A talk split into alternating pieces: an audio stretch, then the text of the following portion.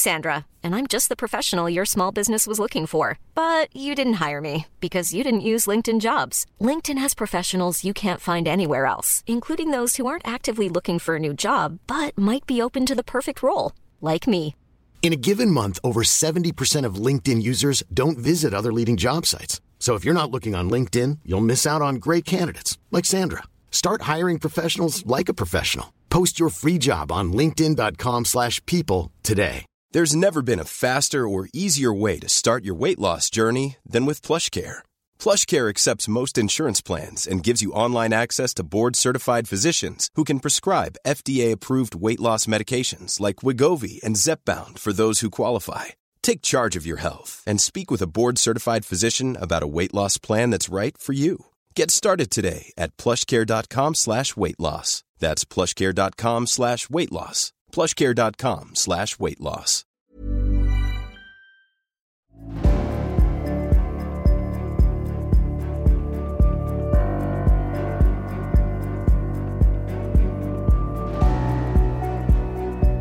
Du lyssnar på podcasten Samtal, en podcast med fokus på fria samtal. Den här podcasten presenteras av tidningen Bulletin. Om du vill få tillgång till samtal sju dagar före alla andra så kan du gå in på www.bulletin.nu och bli prenumerant. Då får du också ta del av hela Bulletins premiumutbud. Kom ihåg att Bulletin också finns som app till både iOS och Android. Länkar hittar du i beskrivningen till det här avsnittet eller på min hemsida www.samtal.ax. Jag släpper nya samtal alla onsdagar året runt och jag tar tacksamt emot tips ifall det finns någon du vill höra i podden. Idén bakom podden är att fokusera på fria samtal. Jag tror att öppenhet är grunden för det demokratiska samtalet och jag vill uppmuntra dig som lyssnar att exponera dig för samtal med någon du inte håller med. Jag heter Jannik Svensson och du lyssnar på podcasten Samtal. David Lindén är historiker och författare. Han är specialiserad på Vasatiden och tidig modern tid. Han har bland annat skrivit böckerna Karin Månsdotter, Drottningens revansch och Stockholms blodbad. Välkommen hit David Lindén. Vad roligt det är att vara här. Tusen tack. Mm, du har varit med i min andra podd Generation YX eh, förra vintern. Var jag det? Ja. Det kommer jag knappt ihåg. Med, Ander, med Anders Hesselbom. Japp, det var jag. Mm. Anders är ju en god vän till mig. Mm, men det var ganska kort inslag på kanske 15-20 minuter. Just det. Just det. Så det är nog säkert därför. Och sen kan jag tänka mig att du är med i ganska många poddar.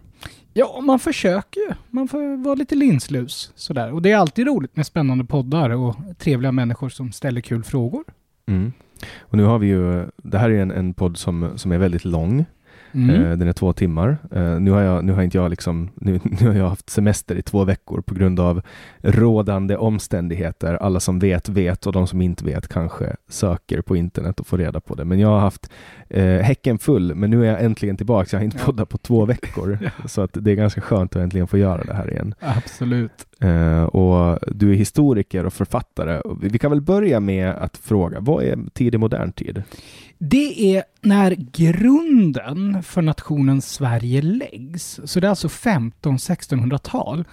Och ska man säga en liknelse då, det är tidig modern tid. Om vi skulle se Sverige och även Finland, eftersom Finland är svenskt, apropå din bakgrund Jannik, fram till 1809.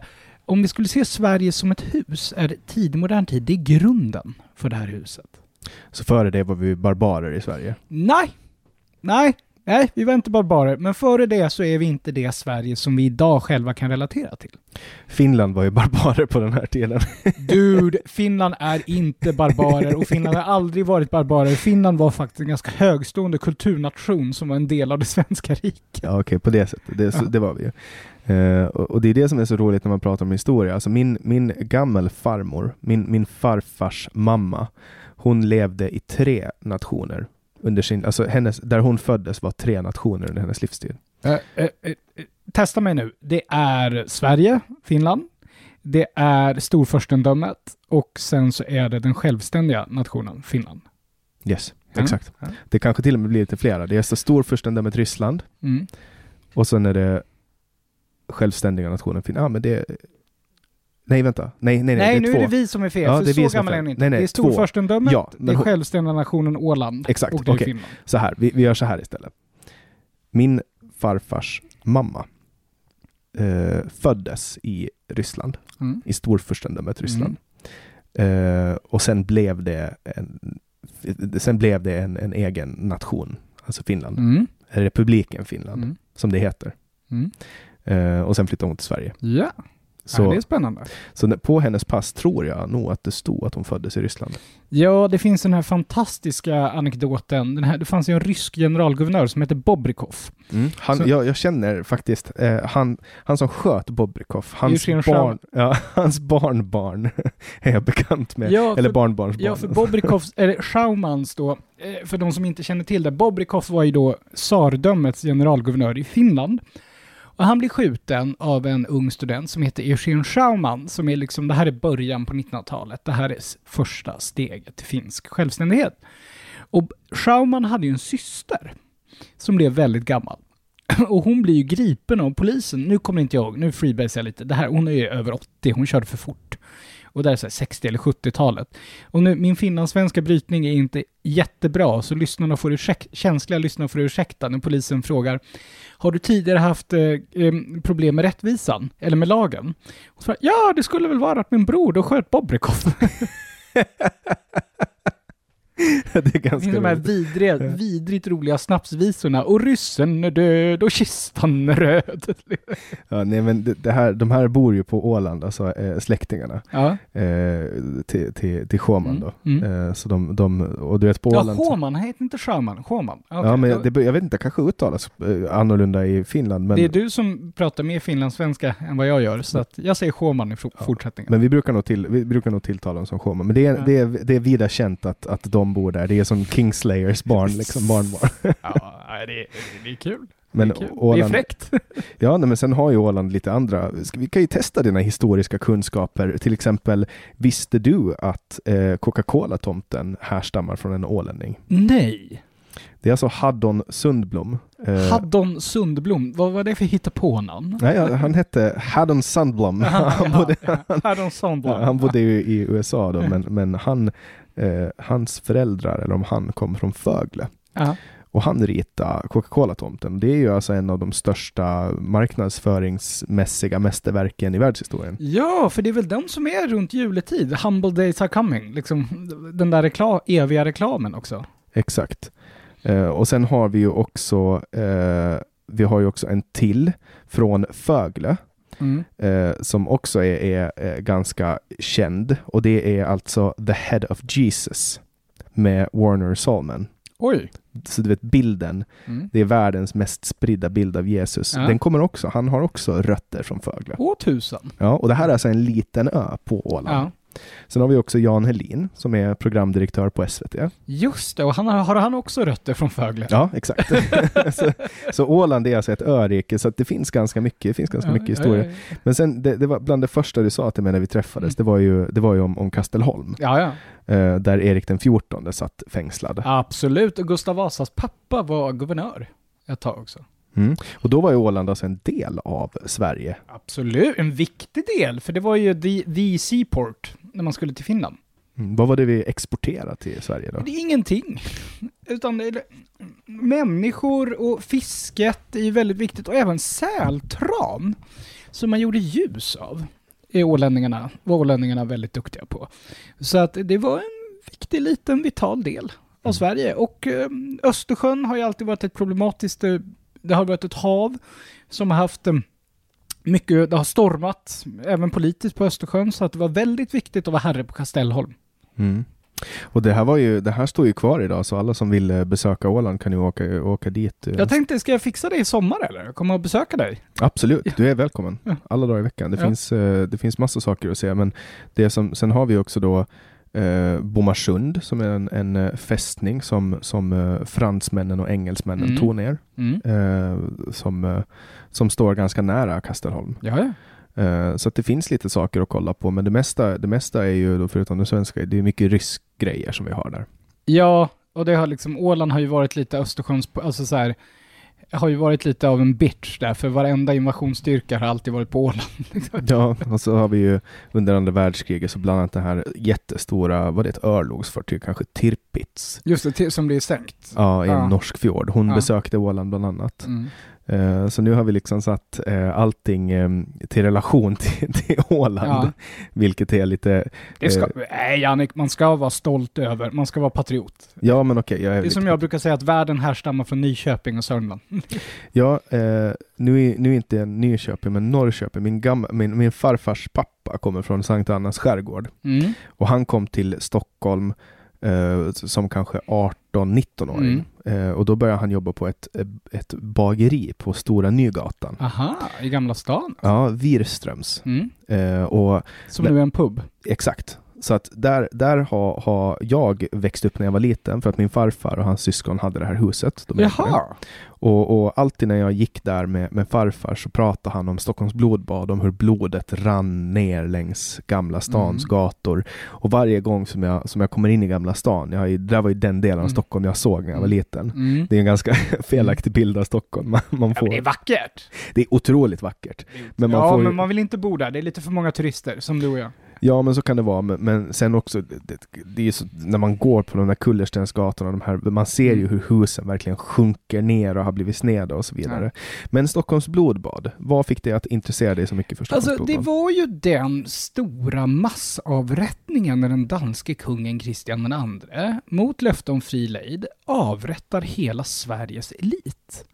På Stortorget i Stockholm. Och scenen där, Stortorget, om ni har varit i Stockholm, alltså Gamla stan är ju ganska litet och Stortorget är ju ganska litet, så att den scenen föreställer, det måste vara som IS i Raqqa. Liksom, och b- kropparna får ligga kvar i tre dagar. Och sen så förra året så var det jubileumsår, 500 år, om man nu kan använda uttrycket jubileum, eh, när det kommer till något sånt hemskt. Och då, eh, fem år innan dess, så började jag samla information och tyckte att nu ska man förklara vad som hände de där stormiga dagarna på Stortorget. Du, du vet att det är den här veckan så är det 501-årsjubileet. Det hade jag ingen aning om. Jo, 7 november. Mellan 7 och 9 november. Så började det. Och, och vad, vad, vad, liksom, vad gjorde att, att du blev så intresserad av just Stockholms blodbad? Ja, jag tror att det var just det att det skapar Sverige. För det är en person som inte är med och han heter Gustav Eriksson av ätten Vasa. Och det är han som inleder den här befrielsekampen mot Danmark om Kalmarunionen som gör att Sverige är självständigt. Och Gustav, vi har varit självständiga sedan dess. Det var det som gjorde mig intresserad som barn. Sen finns det starka karaktärer. Tänk kung Kristian II som är en renässansman. Han är liksom Nordens första hipster för han har ett väldigt stiligt skägg. Och så den svekfulla ärkebiskopen Gustav Trolle och den stolta änkan efter svenskarnas ledare Kristina Gyllenstierna. Så att det är ju så här, det är Netflix-drama. Mm. Så, så man, man genomför de här avrättningarna. Hur många var det som, som dog? 82 namngivna halshuggs. Men sen så hängdes ett stort antal andra människor också. Var det för att det var mindre att reda upp efter hängning? Ja, ja, de var ju inte fina nog. För bara fina människor halshuggs. För att det gick snabbare? För det gick snabbare. Det är inte kul att hängas. Och var det som de sa, att det rann blod längs gatorna? Det rann blod. Det rann blod. Och vi har ju ögonvittnesskildringar, bland annat Sveriges första, eller, eh, t- tvärtom, Sveriges sista katolske biskop Olaus Magnus som 40 år senare skriver han bevittnade allt detta med fasa. Var det, var det blod eller var det blod blandat med vatten och avföring som man kastade Blod ut? blandat med vatten och avföring, för du kastar ju ut saker genom fönstren. Alltså sopsorteringen är ju inte bäst på den här tiden. Men alltså förstod inte de när de gick ut och bara så här typ trampa i bajs att ah, här kanske, vi kanske inte ska kasta ut det här genom fönstret? Jo, det gjorde de, men det här var en jätteintressant fråga. Det är ungefär som eh, när vi vanliga människor, du vet, sopsorteringen. När sopsorteringen inte funkar i en stad, då blir det grisigt väldigt snabbt. Mm. Förstår du vad jag menar nu, eller liksom flummar jag iväg? Nej men jag förstår vad du menar. Alltså, Mm. om man inte sorterar sopor då börjar ju folk, då blir ju Då soporna... börjar det lukta. Ja. Och det är lite så här broken window-teorin brukar jag skoja om, hur man bekämpade, du vet, klotter och skadegörelse i New York på 80-talet. För att eh, gick en ruta sönder, är en ruta sönder i ett hus, då inspireras man att trasha en till ruta. Och går någon och slänger någonting så inspireras man att slänga mer. Det är därför som jag alltid är ganska, jag är ganska brutal när, människor, när jag ser människor slänga saker. Det kan vara du vet en snusprilla, en cigg eller någonting. Då brukar jag konfrontera dem och säga, ska inte du ta upp den där? Ja, fan vad jobbig. Är en jobbig jävel. Jag är en jobbig jävel. Jag, jag, jag är en riktig jobbig jävel. Dessutom har jag, i- I framtiden när jag blir gammal, då vill jag ha käpp, så jag kan hytta åt folk. Jag slår dem med käppen alltså, på smalbenen. Men alltså fanns det, finns det så här nedtecknat historiskt att det fanns så här aktivister som stod på Mynttorget och bara Sluta kasta bajs på gatorna! Ja, det var ju främst myndighetspersoner. Stockholms första sopsorterare kommer på det sena 1400-talet och han får ju betalt för att slänga skräp i sjön. Ja men det, det, man inte ser försvinner. Det, Ja, ja, det, fin, det finns ju gamla filmer också från 50-60-talet för hur man sänker sopor i sjön. ja. Hur man ska liksom återförsluta Ja. påsar så att de inte ska gå sönder och så vidare. Och det vanligaste man hittar arkeologiskt i Gamla stan, djurben. Eh, på För du har grund... käkat. Du har Ah, käkat, så hittar du djurben. Liksom. just det, så m- var, hittar man var gräver man i Gamla stan? Ja, man gräver ju bara om det är någon renovering eller liknande. Man ska göra en ny vattenledning. Till exempel, man grävde runt det gamla Svartbrödraklostret för man skulle lägga i en ny vattenledning. Då hittade man en halvt, halv munk, bokstavligt talat. En munk som hade begravts, men hans ben hade försvunnit i något vägarbete på 60-talet. Jaha. Så att, okej, så, så att vissa benbitar har liksom, Ja, alltså det var nästan så att, ja, där hittade man ett par ben, tjock, det är borta. och hu- alltså för jag menar Gamla stan, det, när, när, när grundlades Gamla stan? Det är på 1200-talet. Och före det var det bara skog. Ja, det var bara skog. Vad gjorde att man valde just Gamla stan? En väldigt bra holme för att kontrollera inflödet av skepp till Mälaren. Just det. Det är nästan, det är så alla städer grundas på Ja, något sätt. Mariehamn. Fin- Finns det någon stad som är grundad helt randomly? Som, Nej, inte vad, jag vet inte på rak arm. I ärlighetens namn. Det gör jag faktiskt inte. För, för när man kollar på kartan då kan man se och så ser man en stad som man inte känner till och bara ja Mm. ah, men den här, här kan jag tänka mig att det är den här eh, floden eller Ja, och det är ju en klassisk sån här urba, urban historia. Jämför med Budapest, till exempel vid floden Donau. Warszawa, Lübeck. En typisk. Städer grundas vid floder. För att där kan man kasta bajs och tvätta kläder. Och man kan handla. Just det, man kan köra sina skepp. Ja. så om vi Det går var ju till... ändå en farfar som har skrivit om Viking Line. Ja, han har, skri... han har skrivit om, om Algot Johansson också. ja, lever din farfar? Han lever, men han har Alzheimer. Ja, det var tråkigt. Han bor, han bor här i Stockholm faktiskt. Okej. Eh, Men han har Alzheimer och han vet inte längre. För han är vem- gammal, han är 83, Ja, exakt. 85. 80, jag tror han fyllde 83 Ja. bara nu. Ja, men det var tråkigt att höra. Men det var en fantastisk duktig historiker. Ja, han, han var ju, han skrev, han, han skrev mycket eh, jubileumsböcker Ja. och sådana saker Mm. om olika företag. Mm. Och han, han har skrivit bland annat om, om Algot Johansson Mm. och, och så. Mm. Eh, så det, är där, det är där jag har fått mitt eh, journalistiska intresse ifrån. Ja, och ni ålänningar, ni har ju resande i blodet. Ja, så är Mm. det. Absolut. Eh, och, och, jag menar, många, många har ju gått ut till sjöss och, och jag har släkt i USA. Min, min mamma berättade bara nyligen när jag pratade med henne om hur eh, mammas mormor åkte, alltså hon, hon var på, blir det mammas mormor eller mammas mormors någon av dem i alla fall, så bodde på Åland på en gård och när hon var 13 så träffade hon en, en snubbe Mm. så, och de blev jättekära. Ja. Sen åkte han ut till sjöss och var ute på sjön i 13 år och kom tillbaka. Och hon väntade på honom. Oj. Eh, och han kom tillbaks eh, och de förlovade sig. Ja. Eh, och hon, hon hörde eh, ryktesvägen att han hade kommit tillbaks till Åland. Men hon, och att han skulle på en auktion. Då Mm. vågade inte hon åka på auktionen för hon var rädd att han skulle tro att han kom dit bara för Ja. hans skull. Så hon stannade hemma och sen fick hon ett brev, trots att de bodde i gårdarna bredvid varandra. Och då träffades de. Och då flyttade de till USA. Det här var alltså slutet på 1800-talet. Ja. De flyttade till New York och jobbade på en kolprom. Mm. Och en natt så slet sig den här kolpromen. Och hon lovade sig själv att om hon kommer överlevande ur det här, då ska hon eh, aldrig någonsin gå ut till sjöss igen. Mm. Och sen flyttade hon hem till Åland. Mm. Eh, så att det här är alltså även på, även, man kan tänka sig att Åland var en isolerad fiskeby, men det är många ålänningar som har Ja, och även så här Åland, jag jämför det med andra så här ölänningar som jag pratar med, Åland och Gotland, alltså the freedom of the sea. Liksom Mm. att um, ålänningar gillar havet. Ja, och man blir beroende av det. Mm. Det är därför jag trivs så bra i Stockholm, speciellt på Södermalm. Jag har Mm. bott på Södermalm i några år tidigare. Mm. Och då, det här att man hela tiden ser vatten, Mm. det är väldigt viktigt för en Mm. ålänning. Ja, söder är fint, men det är lite, det är lite väl hipster för mig. Ja, det, jag tycker också att de här hipsterinslagen kan man gärna Alla dessa sköna henmens med vackert hår. Får jag komma och lukta på ditt hår, icke-sexuellt? För du har så många väldoftande oljor. Ja, jag, jag brukar skämta om att de brygger kombucha i en fjällreven på sin eh, balkong på Mariatorget. Och så ska man äta en svindyr burgare med, du vet, högrevsburgare med en IPA så här 700 spänn.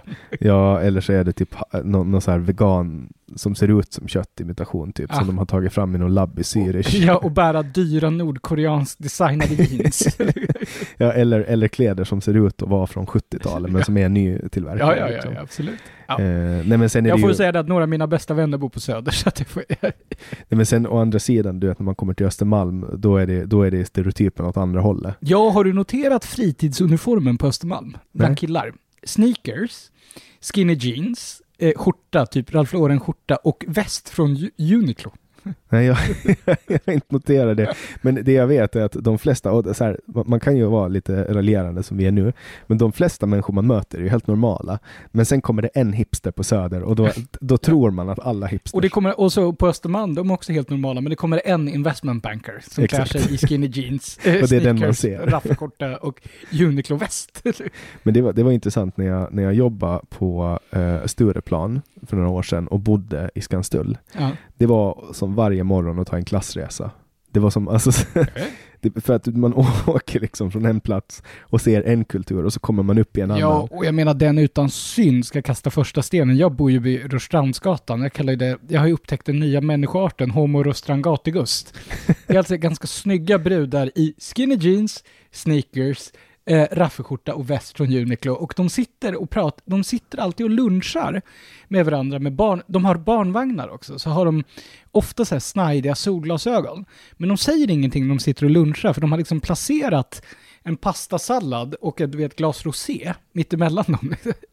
Nej, men det, tänk att vara, jag brukar t- tänka så här, tänk att vara en sån som, som lever det livet. Man har en stil, man har en, en normal arbetsplats och, och, och du vet normala vänner och så bara går man runt. Det är lite som, eh, nu är du lite äldre än mig, du är född 86. 86 och jag är 94, ja. så det skiljer 10 år. Ja. Men, men när jag var liten och när du var liten, då hade man en stil. Då fanns det en stil. Det Ja, fanns punkare, det fanns heavy metal, Hiphoppare. Hiphoppare. Apropå en debatt. skatare, Skate. eh, emo.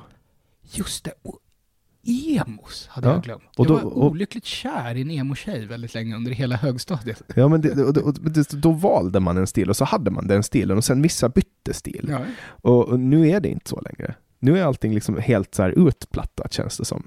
Nu är det bara liksom några som sticker ut. Inte som förut när det kom stora grupper med punkare. Nej, det är sant, men vi har ju en del, några stilikoner kvar i Sverige. Peter Sipen är ju en sån, liksom, han kör ju sitt eget race.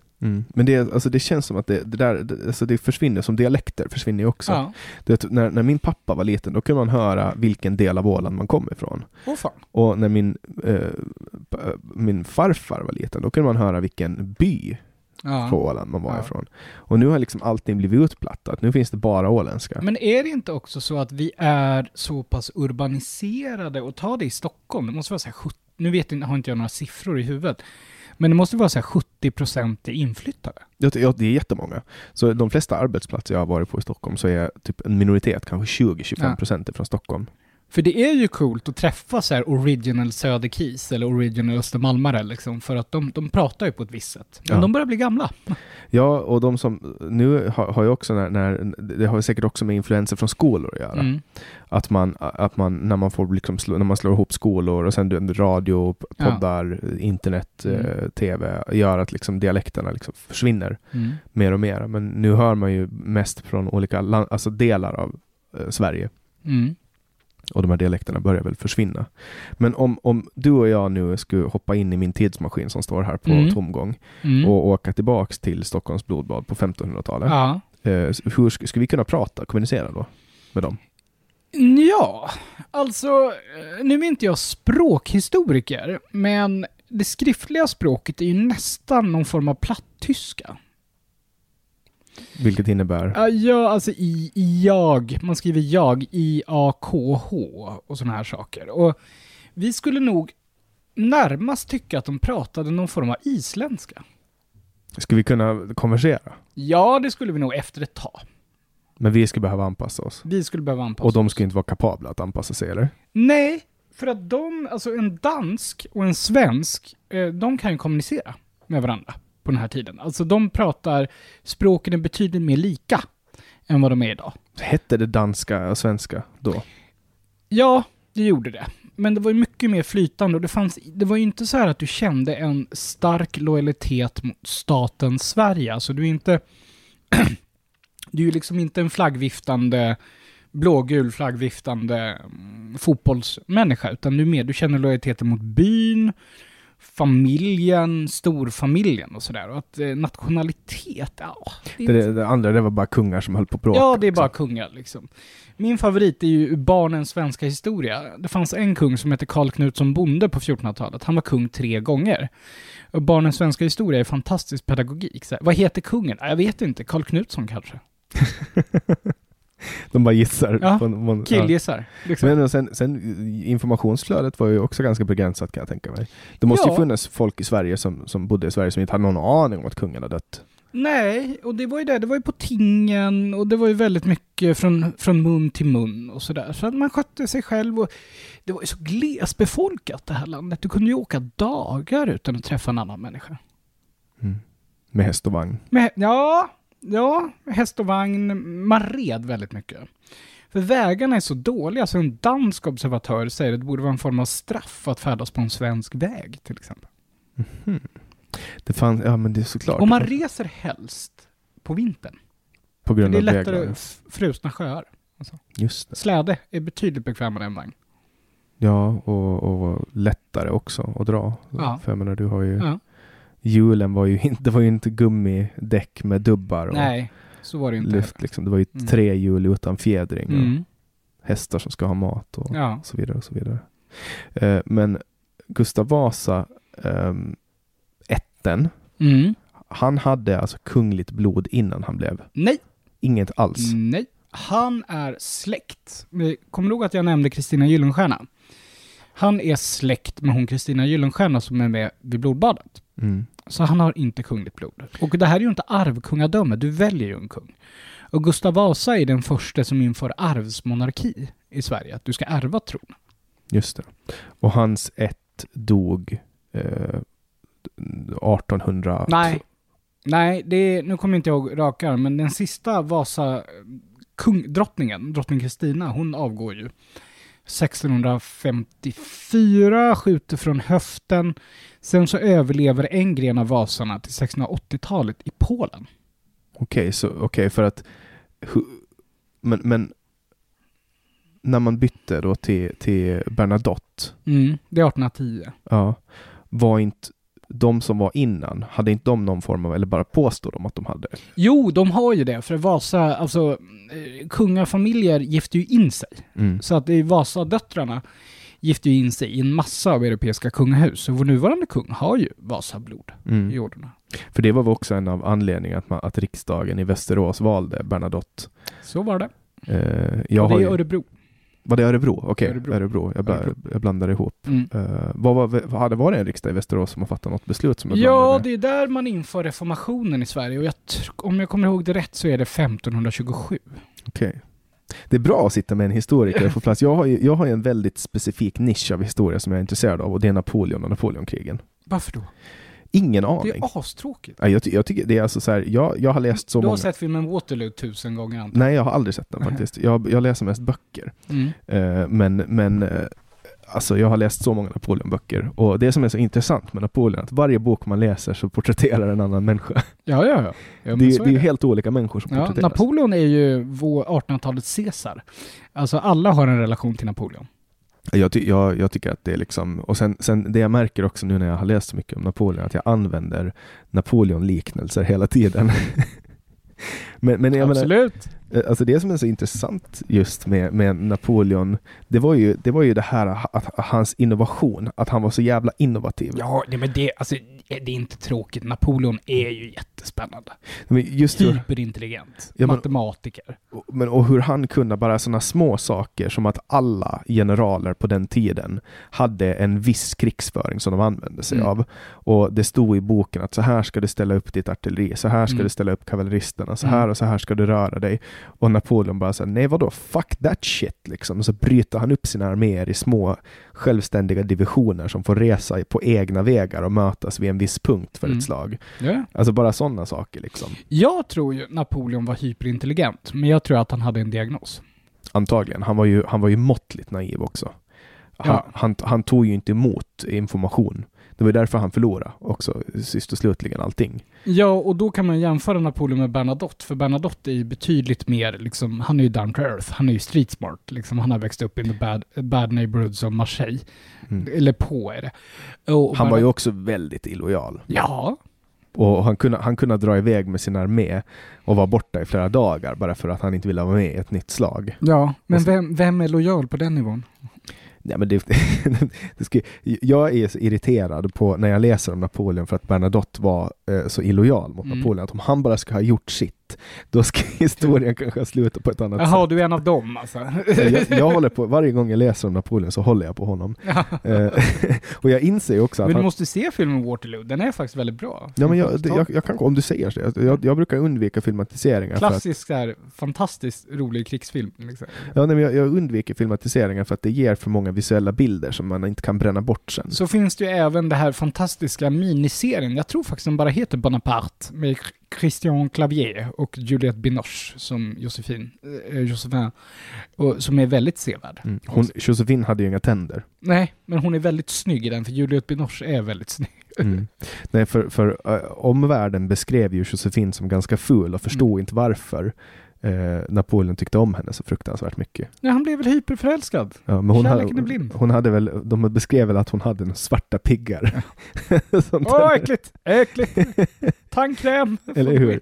Men, och, och, och det är bara en sån sak, alltså gå runt på den tiden, då måste jag lukta så fruktansvärt illa Ja, människor. det är därför alla är parfymerade. Varför kunde de inte bara, märkte de inte att om de hoppar i sjön så blir de rena? Ja, men det var ju en annan mentalitet, för man trodde ju att tvätta sig för mycket var ohälsosamt. Men nu, tillbaka till Napoleon. Om jag skulle få välja en favorit från den tiden så är det Talleyrand. Napoleons Ja, utrikesminister ja, som sa att förräderi är bara en fråga om datum.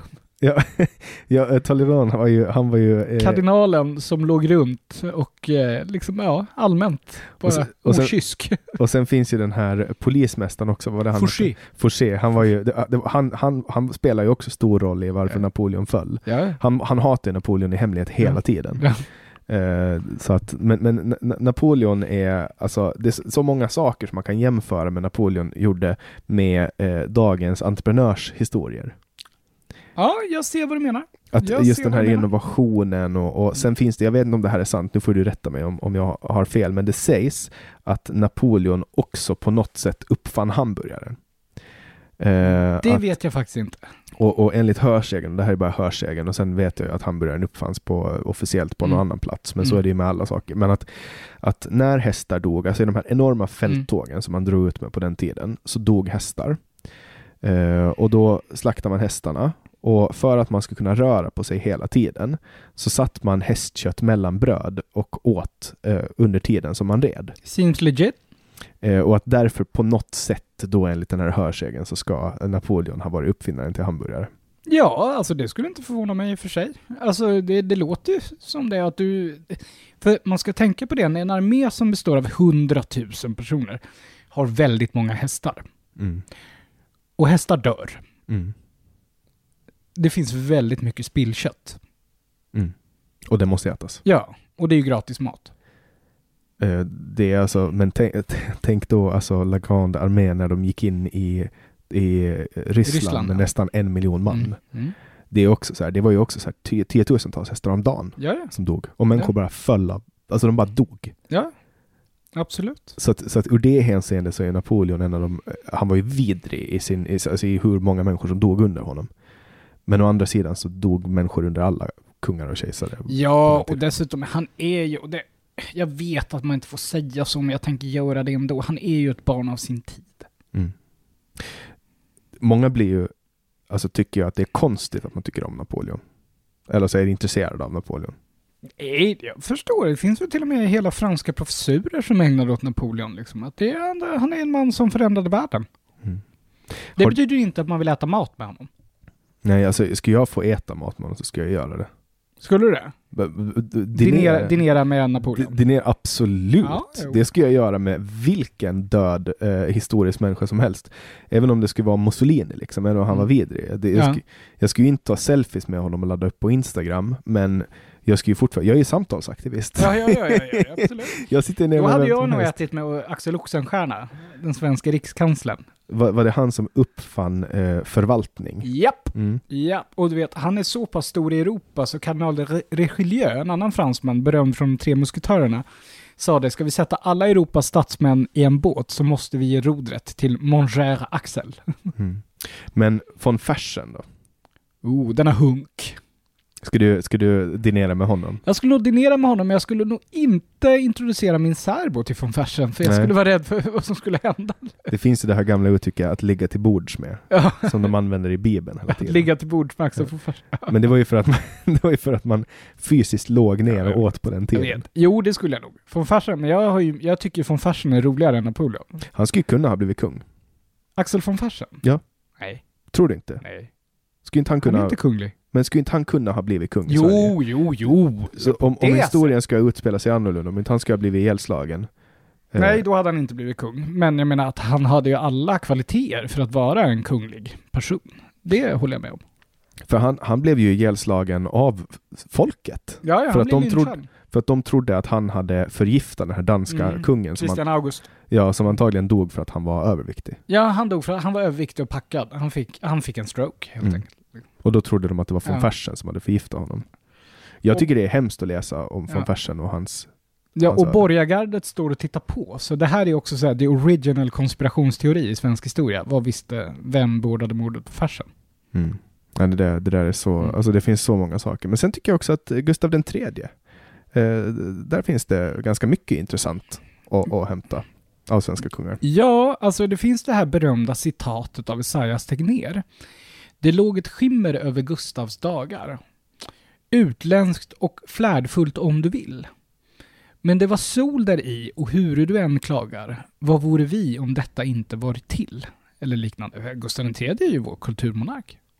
Och, och han var inte så bögig som alla säger att han, att han var. Herregud! Nej, nej, nej! Det här med att Gustav III, han var...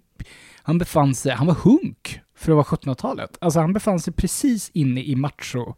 Den machofåra med mansmode. För män skulle vara sminkade, de skulle gråta, de skulle bära parfym.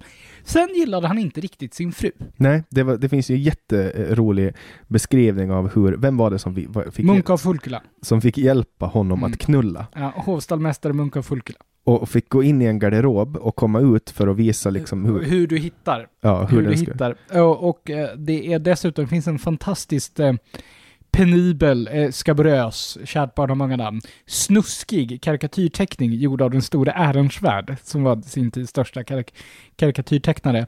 Jag har faktiskt budat på den teckningen. Och du fick inte Jag fick den inte. Jag var beredd att lägga 10 papp, men det gick för 30. Mm. Och det hade inte riktigt råd med det. men- Men den hade jag jättegärna velat ha nu. För den är så fruktansvärt snuskig. Men det finns kopior? Ja, det finns, ja, men då ska man ha original. Mm. Nej men för det är också, det finns ju, alltså svensk eh, kungahistoria, jag har läst om, om de, de flesta svenska kungar. Mm. Och jag tycker att Gustav den tredje har, han har den, den bästa liksom, eh, mest i underhåll, alltså rent underhållningsmässigt. Ja, och så är han, han var ju poppis bland folket. Han släpper jakten fri, han släpper hembränningen fri. Gustav den fjärde Adolf däremot, Sonen? ja, Ja. som förlorar Finland. Jo, men han hade ju... Ja, fast det blev väl inte så dåligt för finnarna? Ja men alltså så här, Vi hans fokus konstitutionen. Jo, men hans fokus var ju hur officerarna skulle bära sina medaljer snarare än att de skulle befinna sig där de Ja, han behövde vara. fjant. Han var en fjant. Han. Han förtjänar ju sitt rykte. Ja, det var en fjant. Han, han blev nästan mördad två gånger på Åland. Det blev han det? Det visste faktiskt inte jag. Mm, det var alltså en åländsk man som och vakta utanför en gård. Jag kan inte med 100% säkerhet säga vilken gård det var, men jag tror att det kanske var Grällsby gård eller så Mm. var det en gård i Lämland på Mm. Åland. Eh, som eh, hade sikte på honom och kunna skjuta honom. Mm. men som, som backa. Och skulle man gjort det, då skulle historien ha haft en helt annan vändning. Ja, och sen så har vi, vi har ju det berömda, när vi pratar finska kriget, så har vi ju Karl Olof Kronstedt som ger upp Sveaborg. Det känner jag inte till. Berätta. Den här fästningen Sveaborg utanför Mm. Helsingfors. Som kallas för Nordens Gibraltar och den är ju så pass stor så den är ju stark. Det var ju den som Gustav IV Adolf förlorade va? Ja, ja, han för, ja, men Kronstedt tror ju inte på kungen så han kapitulerar ju till ryssarna trots att man kunde hålla ut väldigt, väldigt länge. Och det är ju på riktigt, det är ju på den nivån att det där har ju satt sig. Så jag har ju en polare som är familjen Kronstedt. Han blev ju typ mobbad Ja. för att han hette Kronstedt. Ja, där finns det också slaget om Kumlinge, när ryssen kom till Åland Mm. över isen. Eh, då finns det också den här kända historien om, om en, eh, eller om, om det var svenskarna som var på Åland och ryssen kom. Mm. Eh, du kan, jag, jag, jag lämnar förbehåll för att jag kan blanda Ja, ihop finska kriget är inte min starkaste forte heller, men ja. Men, men om det var svenska, en svensk eh, general eller whatever som, som eh, kom och så hade det, det var någon som sköt en kanonkula Mm. Och han trodde att det var ryssen som kom och kapitulerade. Det finns, det finns Ja. sådana här historier om, Mm. om det. Och sen finns det ju också det här slaget om Kumlingen där det var några åländska bönder med högafflar som tog flera hundra ryssar på grund av någon kapitulation. Ja, och sen, men vi har ju en del stora karaktärer. Vi har ju eh, von Döben, Berätta om slaget vid Jutas, som var när vi faktiskt vinner mot ryssarna. Von Döben är svensk general. Var det under Karl XII? Nej, det här är ju eh, 1809. Och Döben hade ett svart pannband, för han blev skjuten i pannan. Så att han hade ett, de tog bort det där med trepatriering, tror jag det heter. Man i princip borrade in i skallbenet och plockade ut kulan. Sen dess var hans signum den här svarta.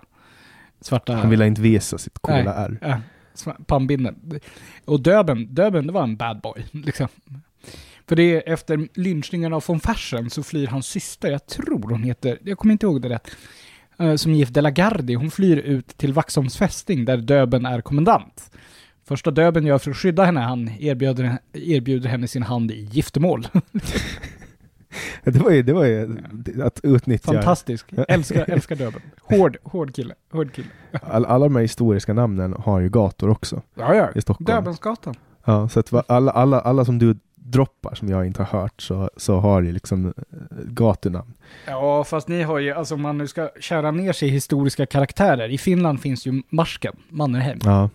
Älskar man. Mannen, marsken, myten. Mannen, Marsken-myten. Han, eh, han var ju helt otrolig. Han, är den, han, han var ju så jävla järv Ja. att när Hitler kom på besök så hade han med sig en tape recorder och spelade in Ja, honom. och väg och skakar hand. Och du vet, subtil dissar fyren. Han skakar hand med handsken på. Ja, och också att eh, Mannerheim var den enda som fick röka i samma rum som Hitler. Ja. Ingen annan fick Ja, göra ja. det. Eh, men, Mannerheim, stor karl. Ja, men Hi- Hitler, Hitler idoliserade honom för att han, alltså han var ju lång Ja. och han var nordisk och han var liksom, Hi- Hitler ville ju verkligen att de här skulle vara på samma sida. Ja, och Mannerheim bara, nej!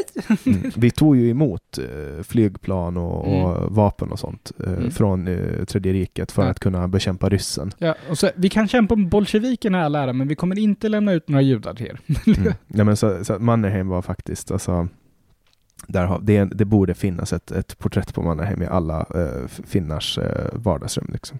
Ja, jag har ju faktiskt en bekant, eh, hon är lite äldre, vars pappa var i Mannerheims stab. Mm. Så hon har ett signerat fotografi Ja, det, till fadern från det- Mannerheim. Och då liksom, hon har inga egna barn, så att jag försöker vara snäll mot henne, för det vill jag ärva. Men gudskelov, den dagen har inte kommit än. Och jag hoppas nej, men det, det, det skulle gå hett. Alltså, det skulle man få många euro för på auktion tror jag. Ja. Eh, nej, men för Mannerheim, han var ju eh, inte en man av sin tid kan man säga. Nej, han var 1800-tal. Han var i Napoleon. Ja, och han, Han var, hade ju kunnat platsa i Napoleons stab. ja, och han var ute, du vet, han var i Japan och kriga, alltså han var, han var överallt. Ja, och du vet, var ju så totalt, eh, totalt eh, skoltrött. Så mors, det, jag tror att det är någon faster som ordnar, han kan ändå utbilda, utbildas till officer i Tsarryssland och det är där han hittar sitt kall. Och han var väl inte ens duktig från början? Nej, han var, Han var värdelös. otroligt medioker. Han kommer typ sist i kadettskolan. Ja, han var värdelös, men, men, eh, Men han gillar brudar, liksom. Brudar och partajer. ja, han var duktig på att rida förstår jag. Ja. Duktig, duktig Det var hans hobby. han var Ja. hästkarl. Eh, och så var han på expedition också. Ja. Eh, och, och, Men det var ju så här hundjobb. Det vet, alltså den här Sara-expeditionen, det var ju det här slavgörat. Men Ingen annan ville åka. Men tänk vilken jävla grej! Att, att In- du vet, inventera liksom, invent Kamchatka-halvön och liksom mindre Asien. Och nu ska du vara Sarens, eh, du ska vara så här Sarens sändebud till så här, någon mongolhövding och liksom allt det där. Och du får, du får typ existensminimum för det. mm. men tänk vad häftigt att på den tiden resa på det där sättet Ja. och få liksom uppleva de där kulturerna. Ja, ja. Eh, han träffade ju också, det var ju någon spirituell ledare han träffade. Jag skulle inte förvåna mig. Vem fan var det han träffade? De- har ju någon sån här indisk... eh, Någon gur, ja, nej, någon Dalai träffade han. han inte träffade någon typ första Dalai Lama, Ja. eller någon Dalai Lama. Eh, Ja. Som han satt ner med, om jag inte minns helt fel. Eh, så att eh, ha- han har, han har gjort stora avtryck på Finland. Ja, ja. Eh, Älskar Mannerheim. Ja, Ma- Mannerheim är ascool. men Gustav Vasa är fortfarande din favorit. Ja, Gustav Vasa är min favorit. De får välja inhemska. Berätta, varför är Gustav Vasa din favorit? Gustav Vasa är... eh, Man säger ibland att individer inte spelar roll i historieskrivningen. Gustav Vasa bevisar motsatsen. Var, var börjar historien med Gustav Vasa? För det börjar ju alltså med Nu är det monologt. här Ja, det börjar ju vid blodbadet. Då han litar inte på den danske kungen, han har suttit gisslan i Danmark förut. Och han sitter troligtvis på faderns gård Rävsnäs i Uppland, där han får nyheterna om att min moster, min mamma, min syster är fängslade. Alla mina manliga släktingar är döda. Oh shit, det betyder alltså att jag är ledare för de som är emot unionen med Danmark. Och vem var han innan? Han var son till ett riksråd som hette Erik Johansson av ätten Vasa och var lite så här allmänt stökig överklasskille. Ungefär. Han omnämns första gången han spör upp kökspersonal hos riksföreståndaren Sten Sture. Men han växer med uppgiften där, 1520. Så han sitter med något pergament och inser, med något ljus och bara åh, Ja. det är jag. Ja, fuck, liksom. Sen Gustav Vasa är hyperintelligent, men han är hela livet sen besatt av att säkra familjens rikedom och inflytande och väldigt misstänksam. Och det hade jag också varit om jag hade varit Gustav Vasa. Det kan vi komma till en till parallell om vi ska prata om Bernadotte, för det är också en fantastisk karaktär i historieskrivningen. Man berättar om att Bernadotte under resten av sitt liv, efter att han hade förrått Napoleon, sov han med ett kassaskåp vid sängen där det var två miljoner kronor, typ dåtidens penningvärde, i guld och två laddade pistoler. Och jag har en väldigt god brittisk vän som sa det. Hade jag förrått Napoleon hade jag också sovit med två laddade pistoler och två miljoner kronor. Ja, han, han blev ju hyllad för att han förrådde Napoleon. Ja, ja, ja. Han är ju med i slaget vid Leipzig. Han slåss ju faktiskt, svenskarna är ju Mot, på, ja. mot Napoleon. Ja, när, jag, när, jag kommer till den delen i, i historiebeskrivningen, då är jag alltid, då är jag alltid så här, varför? Varför? Och du vet ju att Bernadotte, eh, han var ju inte jättenöjd med att vara i kalla Sverige. Han tyckte maten var så dålig, men han kunde i alla fall alltid äta kokta ägg. Så och idag när det officiellt är kungamiddagar så har kungen fortfarande Bernadottes äggkopp i, i silver bredvid sig. Wow, det hade jag ingen aning om. Jo. Det är sådana här så jag behöver, jag behöver Ja, men föreställ dig lämna så här Frankrike, kulturland, bra käk, liksom, Varmt. varmt, skönt. Och så kommer man hit. Ja, nej men det jag, jag, förstår att han, han, han tyckte inte heller, men han, han, han lärde sig aldrig svenska. Han Nej. pratade- Nej, han, prat, han umgicks väldigt mycket med... Det fanns ju en kammarherre, tror jag det var, som hette Magnus Brahe, som kunde prata svenska, så man pratade till och med om Brahe-väldet. Mm. Eh, Alltså han pratade franska, så man, eh, så man pratade om Brahe-väldet där, och det var typ hans bästa kompis. men gjorde han stor kulturell påverkan på Sverige, skulle du säga? Alltså rent utrikespolitiskt så skiftar ju vårt fokus från öster. Han säger det, vi kan inte ta tillbaka Finland, vi tar Norge istället. Och skiftar mot väster. Så han inleder ju den här perioden då Sverige, våra kulturländer, det är ju den anglosaxiska världen och Tyskland. Reste han mycket eller hängde Nej. han bara i Stockholm? Han hängde mest i Stockholm. I, I nya slottet eller? Ja. Han hängde mycket eh, på slottet. Ah, Ja, han reste väl ett minimum. Det var det han behövde göra som kung. Liksom. Men han var, han var liksom inte nöjd, tror jag. Nej, jag skulle inte heller ha varit nöjd om jag har förrått Napoleon. Den bästa boken av Napoleon, eh, eller om Napoleon, det är Herman Lindqvist. Ja, men Herman har ju bott jättelänge i Frankrike, så han, han har ju koll på alla källor och sådär. Mm. Mm. Så jag, jag tycker att det, det, är en, det är en helgripande bok som är bland, bland den bästa. Men då måste du läsa den om von Fersen.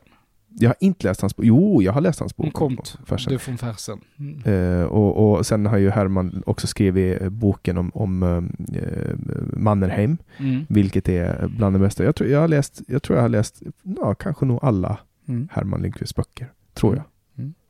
Jag, jag har inte läst någon bok av dig. Mm. Det, det, det, det, jag tror inte i alla fall. Det får vi åtgärda. Men jag, du, vet, du vet, jag läser fruktansvärt mycket böcker. Mm. Så många gånger glömmer jag bort vilka böcker jag har läst. Mm. Det kan hända att jag har läst. Ja. eh, Nej men det, det kan vi åtgärda vid tillfälle. Det, no worries. Mm, men eh, och, och, och, din favoritbok av Herman Lindqvist, vilken är det? Det är faktiskt, han skrev en helt fantastisk kåserisamling som heter Tacka katten för det. Mm. Om hur det är att bo i Frankrike som svensk. Som innehåller en helt briljant anekdot. Det är midsommar i Paris. Och då vet ju vi svenskar det på midsommar, vi måste ju äta sill. Ja, och bli fulla som fan. Ö, ö, sill och bli packade. Men pack, packade materialet, det kan man fixa. Men han, han sprang, han försökte hitta dill. Dill, så här, över hela Paris. Du, sill och dill liksom. Det. Och då hittar han det till slut, så går han in i en liten så här förort i typ elfte arrondissemanget, eh, distriktet. Och så hittar han det. Åh, oh, här är dill! Och tittar på honom så här. De tittar på honom och är jätte... Ska du köpa det där? Ja, så gjorde han det. Så tog han hem så. Perfekt midsommarlunch. Så visade det sig att det där var ju ogräs. Tycker fransmännen. Jaha. Så det där hade ju besprutats med typ DDT eller vad det är. Men de, de, eh, okej, de, de äter alltså inte dill? Nej, de, Och de de, de, gjorde väl inte det på 80-talet. Liksom. Men, men just det där bara. Ska... Och någon annan anekdot, han hade en kompis George, då som var en så här fransk pensionerad bankman som hade stridit i Algeriet och allt det här. Och, och han, när han skulle, hans hustru skulle iväg på någon bridge. Och då skulle han sätta in, han skulle sätta in någon kyckling i ugnen och så skulle den vara där i 50 minuter. Och han hade ju glömt det och lyckades i princip bränna ner huset. Men den måste jag läsa, för jag har, Ja. alltså, jag har läst hans historiska böcker för att han är så fruktansvärt bra. Ja, ja. Han måste ju vara, alltså, ha- han måste ju vara Keith Richard av svensk historia. Ja, det är. Det är. Det är. Finns det någon historiker som inte tycker om honom? Ah, ingen historiker tycker om Herman. Varför inte? För han blir ju rik. Jaha. Jag förstår. Nu har han gjort en del faktafel, men det gör alla när man skriver böcker. Och det vet ju du också, att ibland så sli- alltså, man snubblar på badrumsmattan metaforiskt. Men Herman, när han skrev historien om Sverige, tjänade han så mycket pengar så han kunde köpa en, vad var det, sjurummare på Ile-de-France, alltså mitt i Paris. Där man citat, enligt egen utsago sago, bara fick arbeta, dricka champagne och älska.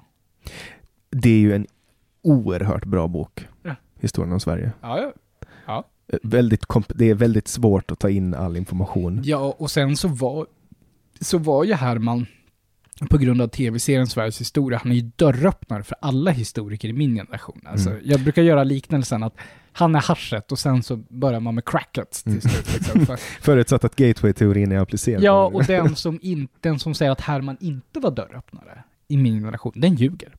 Han säger ju n-ordet i den serien också som finns att kolla ja, på SVT det. Play. Ja, det gör han också. Det gör han. Eh, för det fick man göra på 90-talet. Ja, eller, och så säger han Mohammed, att Gustav Vasa var klädd i mohammedanska krusiduller. Ja, nej men det, det, men det är också, det, den finns kvar på SVT Play. Mm. Eh, De gånger som jag kollar på SVT Play, då är det för att jag kollar på Herman Lindqvist. Ja, och så du vet, och kungen blev rasande. Ja. Och så går han ju alltid runt i historiska miljöer. Ja, ja, ja. Och jag tänker så här, hur mycket kostar det på 90-talet att flyga ner dit där som visar Ja, det, det är ju någon, när han gör om Jean-Baptiste Bernadotte, så sitter han ju på restaurang Tour d'Argent i Paris. Och då är Herman inte helt nykter. har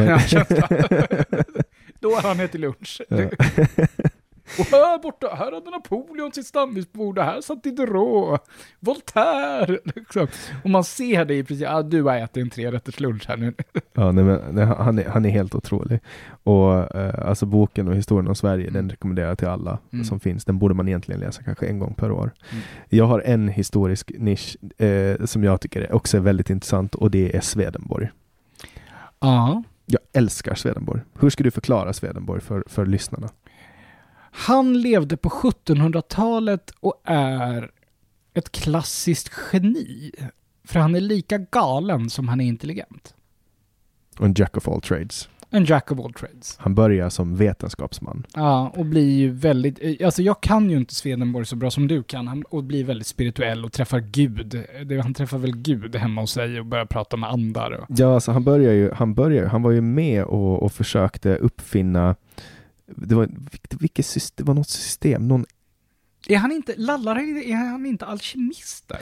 Ja, Han är allt möjligt, men, men han var med i alla fall och försökte det fanns, det var någonting, det var något navigeringssystem för sjön. Ja, det kan jag tänka mig. Det låter som... Ja, men, han, på, men, men sen i slutet då av sitt liv, på äldre dagar, så fick han liksom, han blev eh, frälst Mm. och började se andar. Och det här, det här det var ju också, det hände ju mycket underliga saker för Swedenborg. Det var ju en brand på Ja. Södermalm som sta, stannade Ja, precis den här vid stora, hans... det är 1750-tal. tror jag. Ja, och den stannade precis vid hans trädgård. Mm. Och, Och också det var hans, Gud som hade skyddat honom, eller hur? ja, och hans pappa så var det också. Det var, hans hus brann ner och det var något porträtt på hans pappa som överlevde eller något sånt. Och det Ja. var Klara kvarteren. Mm.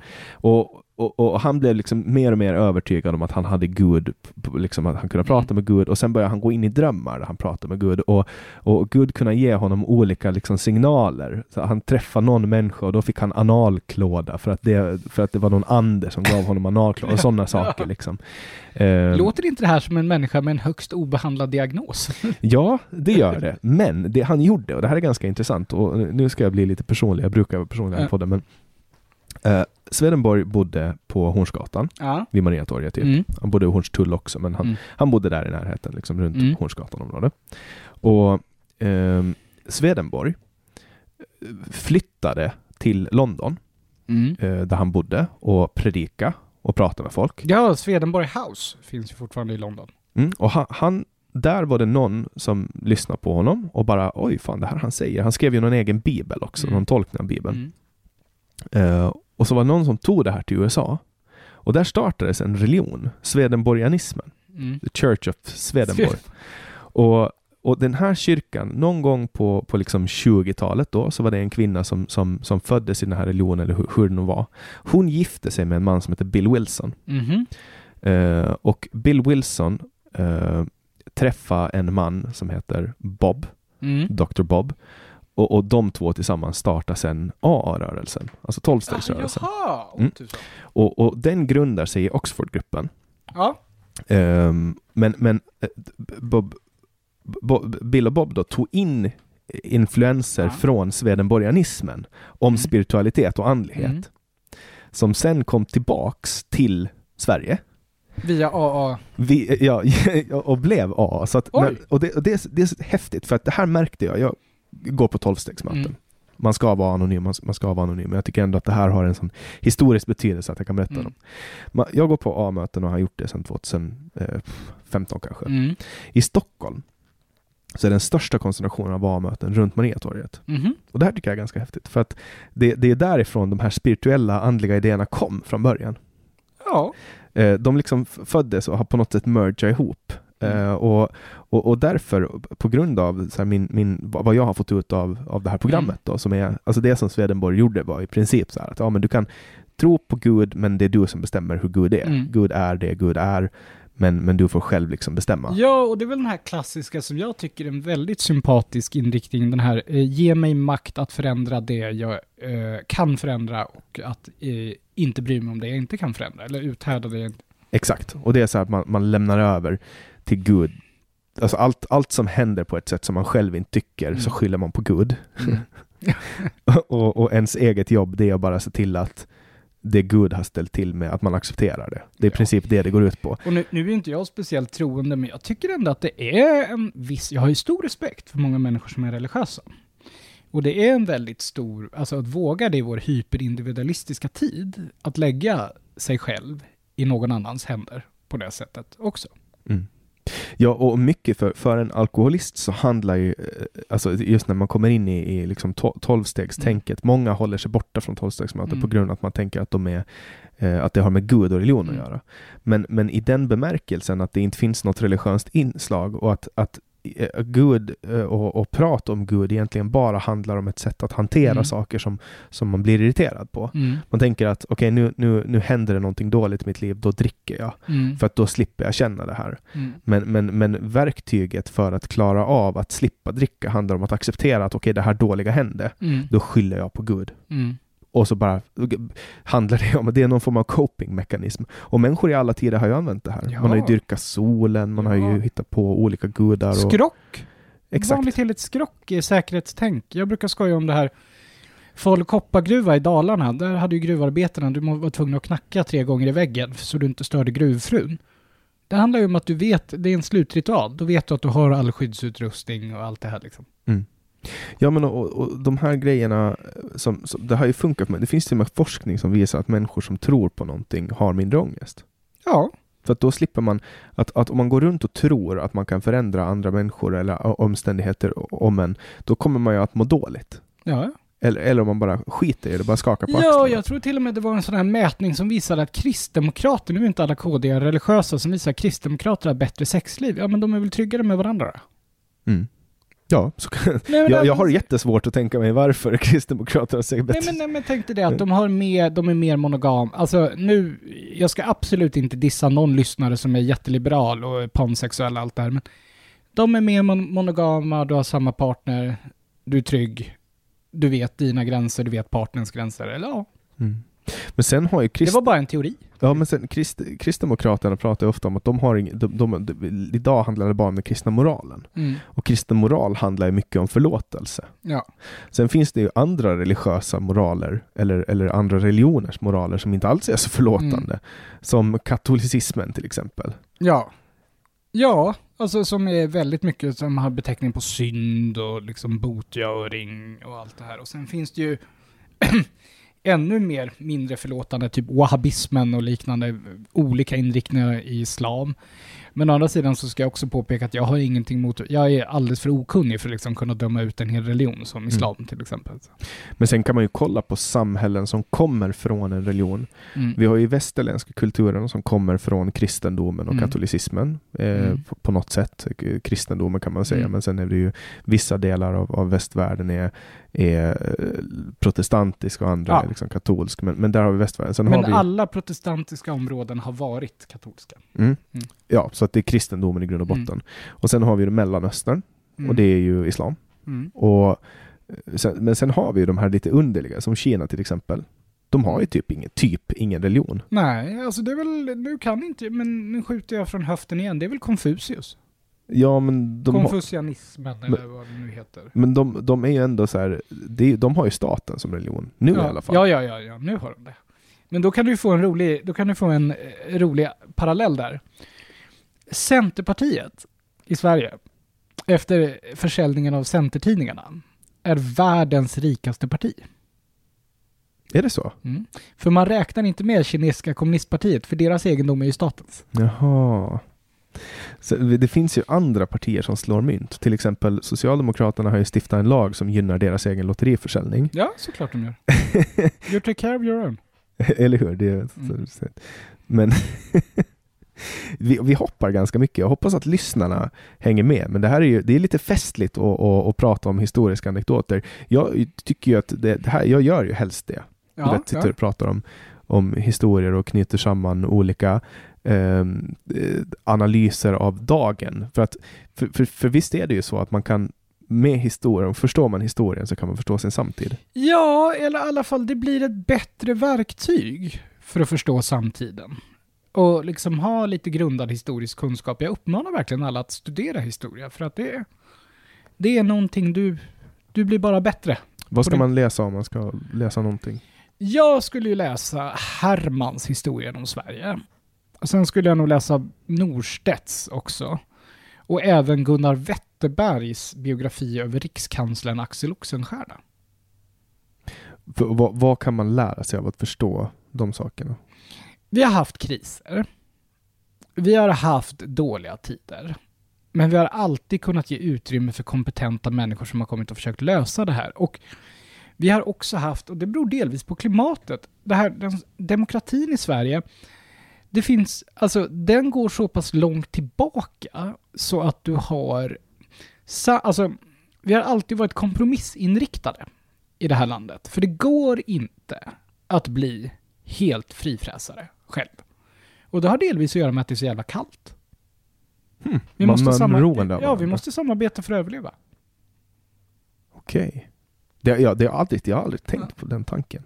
Men det makes sense när du säger det. Ja, alltså det är det här och även när statsmakten ska driva igenom ett beslut. Om det finns en förkrossande majoritet som är anti, då måste man modifiera sitt beslut. Alltså det här är roten till det här svenska samförståndet. Och när vi inte haft samförstånd, då har det gått åt pipsvängen. Är det därför Kanada också är så bra? Jag kan inte Kanada, men det tror jag nog. Och Norge och, Ja. och Sibirien. Nej, inte Sibirien. Ja. Men Skandinavien, Finland är ju så också. ja. Men det är, så att det, det är egentligen bara geografisk placering. Vi har haft tur. Det här är tusen procent spekulation. Ja, kanske. Det finns säkert många saker som, som spelar in, men jag kan tänka mig att kristendomen och proten, alltså Protestantismen. Ja. Ja, Alltså arbets, alltså work ethic, alltså den lutherska arbetsmoralen spelar in också en viss del. Och det jag menar, det här är ju inte ett forskarseminarium, så att liksom, jag har inte 100% täckning, nu spekulerar jag också. Ja, nej men allting är spekulativt. När man Mm. är med i en podd så då är det ju på en spekulativ nivå. eh, om man inte säger annat. Mm. så att vi, vi har ju säkert eh, i våra eh, anekdoter också eh, gjort vissa fel. Men sån, sån är ju människan. Eh, Alltså vad är det? Eh, Errare humanum est, att fela är mänskligt. Mm. Ja, det är ju en del av, det är en del av mänskligheten. Den, Ja. den som inte har gjort fel. Och det är det, eh, det, det, är det Jesus så känt säger. Eh, den, som, den som är utan synd får kasta första stenen. Är, är du religiös? Nej, men jag, eh, jag tycker att Du är starkt religionsintresserad? Ja, men jag, jag har också läst så oerhört Mm. mycket böcker och nästan alla böcker Mm. har någonting med Bibeln att göra. Mm. Ja, Alltså, ja, ja. Allting kommer tillbaks till Bibeln. Jag har läst Bibeln två gånger, Mm. kanske tre gånger. Mm. Eh, men men eh, Jesus är ju liksom den mest, alltså här i alla fall, den mest omtalade människan fortfarande.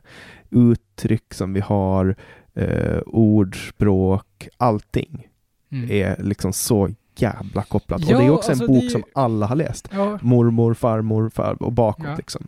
jag brukar skoja om att det är Jesus och Shakespeare. Ja. Eh, Shakespeare är också, ehm, där finns det ju också alltså, så, så extremt många anekdoter. Mm. Jo, jag Eh, menar det där, jag tyckte ju Jordan Peterson hade helt rätt när han sa åt folk att läsa Bibeln. Ja, folk trodde ju att han var en religiös galning när han Mm. gjorde det. Är han en religiös Det galning? vet jag inte. Det vet jag inte. Han har oerhört mycket eh, referenser till Bibeln i sin bok. Ja, jag har inte läst den. 12 Rules of Life. Jag har läst den både på svenska och engelska. Den är mycket bättre på engelska, men Mm. man, man får vara lite långsammare för, för att liksom ta in hela språket. Mm.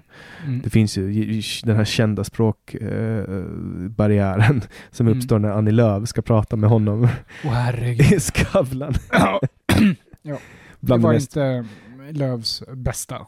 Nej, det är bland det mest pinsamma eh, som har hänt eh, i hennes karriär tror jag. Så Ja. de som vill se det, sök på Jordan B. Peterson och Annie Lööf Skavlan på Youtube så får ni se någonting. Jag tycker dock, hon har, andra, hon har många kvaliteter och ibland blir det inte bra. Nej, jag, det, jag läste en tweet, jag, jag har citerat den förut, den här, den, någon av poddarna som jag har, men det var någon som skrev på Twitter, jag kommer inte ihåg vem, men det här var typ inför valet, eh, förra valet då, 2018 blir Mm. Så var det någon som skrev att eh, jag var ute på motorvägen men fick svänga in på, på en bensinmack eh, för att, att fixa en uh, trasig fläktrem. Men när jag stängde av bilen så insåg jag att det bara var Annie Lööf som satt på radion och ljög. Usch, usch, usch, usch, usch. Så jag tyckte det var väldigt roligt. Eh, hon, hon är ju, många gånger så är hon ju inte superärlig i sitt uppsåt, men säg någon politiker som är det. Mm. Ja, men så är det. Vi ska inte ägna oss åt personliga påhopp här. Ja, men fast eh, personliga påhopp, det är väl, hon är ju parti, partiledare, hon får ju räkna med att folk ska, ska utvärdera hennes. Ja, det är sant. Det är sant. Ja, ja. Så, eh, men det är i alla fall en ganska, det, om man vill se på det, på Jordan B. Peterson, men, men just när det kommer till bibel, bibelcitat och bibelordspråk, och det är det är väl alltså så här mycket efter hans konstruktion av bibeln och man har liksom hyllat och man har tagit, kanske inte Jesus sa exakt det här, men man har lagt dit det ändå. Ja, alltså det kallas ju för parafraser. Alltså du har ju parafraserat mycket och det är även så här, alltså strukturen och Bibelns skapelseberättelsen är ju bland våra äldsta, största, största berättelser och liksom Noah, alltså det är en ac- actionfilm, Noaks ark. Liksom. Ja, har man, tagit ut vissa delar och så här, tagit bort Maria Magdalenas framträdande roll i Jesus och allt sånt liksom. Ja, eller det här när katolikerna inför celibat så skuffar man undan det faktum att Paulus hade ju en fru. det, har jag, det har jag aldrig tänkt på. Men det är ju... Paulus hade ju en fru. Det, Så celibatet är ju bara för att ha egendom inom kyrkan och sen när det var diskussioner om det här, ja men vi kanske ska legalisera äktenskap, bara att de inte får ärva, då säger ju folk, ja fast då kommer ju ingen vilja gifta sig med en präst. Nej, men det, det, mycket, sen finns det ju det här kända bibelmötet Ja. eh, där man har plockat bort och, och sen tar man det liksom populär eh, kultur också. Eh, Dan Brown-böckerna, Ja, ja. de är ju, allt cirkulerar ju kring bibeln och Absolut. liksom bibelhistoria och så Ja. vidare. Men jag tänker på, jag vet inte varför jag tog upp den här anekdoten med den, den utan synd får kasta första stenen. Mm. Det är när Jesus kommer någonstans och man ska stena någon. Ja, en sköka är det väl. Vad är en sköka? Alltså en prostituerad. Ja, en, ja eh, han, han låg ju till bords även med dem. Ja, ja, Eh, ja. Det var ju hemskt att, att han satt och pratade med dem. Vad är det han säger? Ta, ge mig era utstötta och liknande, liksom, tror jag det. Ja, han var ju väldigt, han hängde ju med spetälska också. Ja. Vilket var lite risky Det kanske. var lite risky business. Det var inte, social, det var inte social distancing. Nej, men då, då, ska de, då ska de stena den här eh, prostituerade då. Mm. Och, och så kommer Jesus dit och, och, och, och han på något sätt accepterar ju att de ska göra det. Och så säger han det är okej att ni gör det, men den som inte har någon synd får Mm. kasta den första stenen. Ja. Vilket han ger dem tillåtelse att göra det. Men, men låter folk gå till sitt eget samvete och säga att är jag ren nog att kasta den första stenen? Ja, det är ju ett klockrent exempel på psykologisk manipulation. Ja. Det får Så- ni göra, men den utan synd. Ja, eller, hur? Och då är det så här, men det, det, är så här, det finns jättemånga eh, bibelstad och så. Sen, sen höll han ju på mycket med jävla olivkvistar och grejer. De, Mm. de anekdoterna är lite svåra att förstå. Ja, och körde ut eh, månglarna ur templet. Ja. det var ju judar han kastade ut, Ja. vad jag förstår. ja, det var det ju. Det var ju fariseerna, de skriftlärda. Ja. Han körde ut judarna som satt och sålde. Men, men sen, sen finns det rent historiska eh, många jätteintressanta analyser. Har du läst Malcolm Gladwells bok eh. David och Goliat? Eh, he- hela den boken bygger på att Malcolm Gladwell gör iakttagelsen att, att vi har en eh, berättelse om David och Mm. Goliat, att den lilla vinner över den stora, Mm. fast den stora borde vinna. Men i den här boken så har han liksom kommit fram till att, att Goliat egentligen, det här är ju en, en eh, det är ju i gamla testamentet Mm. som, som det är något slag och så, och så möts eh, Davids folk Ja. Eh, eller om man ens, det var väl inte ens Davids folk, det var, inte, det var judarna helt enkelt Mm. som mötte något, någon annan nation Mm. eller någon stam, jag, vet jag, jag kommer inte ihåg exakt, men Och jag kommer inte ihåg namnet på stammen, det borde jag ha gjort det. Jag tror att det är kananéerna, men det vet jag inte. det, nå, någon stam i alla fall. Men så skickar de fram, de ska ha en one-on-one. Mm. Ja, ja, det ska de. Av någon anledning så gör de det. Jag vet inte varför, Mm. men den som, den som vinner den här one-on-one eh, kommer att eh, vinna hela Ja, slaget. de ska liksom. enviga. Ja. Och så skickar, eh, skickar då judarna skickar fram David, Mm. som är liten Mm. och har en slangbella. Mm. Och de här andra då skickar fram uh, Goliat, Som är en jätte. som är en jätte. Och, och, och då skjuter David honom i pannan Mm. och på en sten då så Mm. får han ner Mm. Goliat. Och, men, och, och då är det så här att den lilla kan vinna över den stora och sånt. Men, men, men sen visar det sig då att, att Malcolm Gladwell tar fram liksom fakta som visar att, att det var alltid David som Mm. hade för, alltså som Mm. var bäst och hade liksom alla förutsättningar för att han var liten och på den här tiden så kunde man med en slangbella alltså skjuta hur långt som helst och Mm. hur snabbt som helst. Och de kunde liksom träffa äpplen på, på hur många Mm. meter som helst och de hade liksom fruktansvärd Mm. eh, sikt, de kunde sikta jättebra. Och, och Goliat ska då enligt det som sägs ha, ha, ha, ha varit, haft dålig syn. Mm. Och han var bara stor. Han var Mm. stor och jag tror till och med att det finns snack om att han hade någon sjukdom Mm. som hade gjort att han var jätte, jättestor. Mm. Och därför såg skräcken jagande Mm. ut. Och skulle, skulle, skulle de här ha skickat fram en, en riktig soldat istället, då skulle ju, då skulle ju Goliat ha haft överläge, för då Mm. skulle han kunna tagit sitt stora svärd eller klubba eller vad han Ja, haft. och lång slagvidd. Mm. Och kunna nyttja det. Men, men istället då så skickar, skickar de fram eh, David, Mm. och, som helt byter spelplan. Mm. Då blir det någonting helt annat, för David kan springa undan från Goliat. Mm. Och Goliat ser inte ens honom. Mm. Eh, och, och då försvinner hela det här eh, övertaget som han skulle ha, försvinner. Mm. Och då är det egentligen David som är liten och lättfotad och snabb och, och upplärd och expert på Ja. det han gör, som hela tiden ska ha vunnit. Ja, ja. Nej, men jag ser, I see your point. Så- see your point. Så man kan, man kan gå in i de här historiska berättelserna och bara revidera dem hundratusentals gånger om och om igen. Ja, och de är ju verkligen en ständig källa till lärdom. Mm. Ja, och så kan man vända på dem hur som helst och liksom dra eh, och fatta beslut och, och, så vidare. Men, men under, nu hoppar vi, vi hoppar oerhört mycket. Jag hoppas Mm. att de som lyssnar ändå hänger med i vårt snack. Men vi hoppar tillbaka till Gustav Vasa-tiden. Hur, hur stor inverkan hade, hade eh, kristendomen i Sverige då? Alltså Gustav Vasa bryter ju med katolska kyrkan och gör den eh, alltså lutheransk. Och så kristendomen är ju väldigt viktig, men han inlämnar ju kyrkan i staten. Och det är därför han också är så pass viktig. och därför han blir så jävla rik också. Så han blir mycket, mycket rik. För hans- Vasa är väldigt duktig på att berika sig själv. Och det är ju för att han tog all kyrkans egendom. Ja, i princip. Eh, men du, du klipper där, eller hur? Ja. Du, jag måste börja röra på mig tyvärr. Jag förstår. Ja.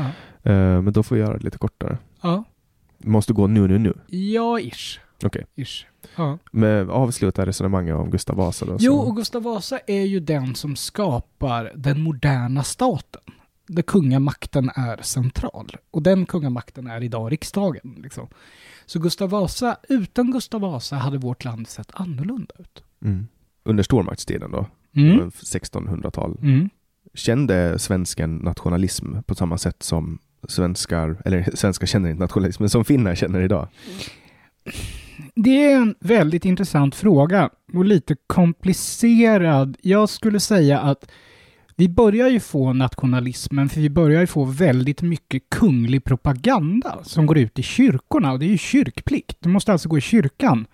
Så prästen pratar inte bara om Gud, utan prästen är också en nyhetsförmedlare, skulle jag säga. Så att ja, det börjar, man börjar känna nationalismen, eller det är alltid svårt att veta i folkdjupet, men eh, överheten börjar praktisera nationalismen. Och det var, viftade de med flaggor då? Fanns det flaggor eller var det flaggor för alla olika Ja, landskap? det fanns ju flaggor, men man viftade inte så mycket med flaggor. Det var mer Gud och konungen och fosterlandet ungefär i den vevan. Och fosterlandet var ett eh, begrepp som man använde sig av. Ja, det var ett begrepp och man börjar ju också mark man börjar ju nästan med en form av propaganda där man eh, inser att oj, vi måste hitta på ett ärevördigt och stort förflutet och det är bland annat då som myten kläcks att vi skulle härstamma från, du vet, goterna, de som de som har, eh, krossar Rom, alltså krossade romerska imperiet. Och det kallas för göticismen och den kan tar sig ganska roliga uttryck. Det finns en 1600-talsprofessor då i Uppsala som heter Olof Rudbeck.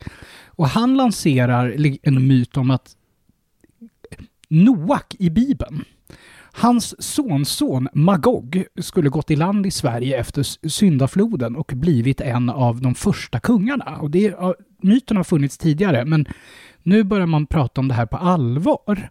Och även att den gamla antika staden Atlantis skulle ha legat i Uppsala. Och det är en sån här myt som bland annat en fransk ambassadör säger ja, professor Rudbeck tror att eh, Atlantis låg här, men eh, det må vara så med det. Man, man fnissar lite åt det alltså. Det blir lite till åtlöje. Men det här var alltså medveten propaganda för att Ja. skapa. Hur, hur visste man att, att den här propagandan och, och gemensamma historien skapar eh, nationell känsla? Ja, alltså det var ju väldigt inne.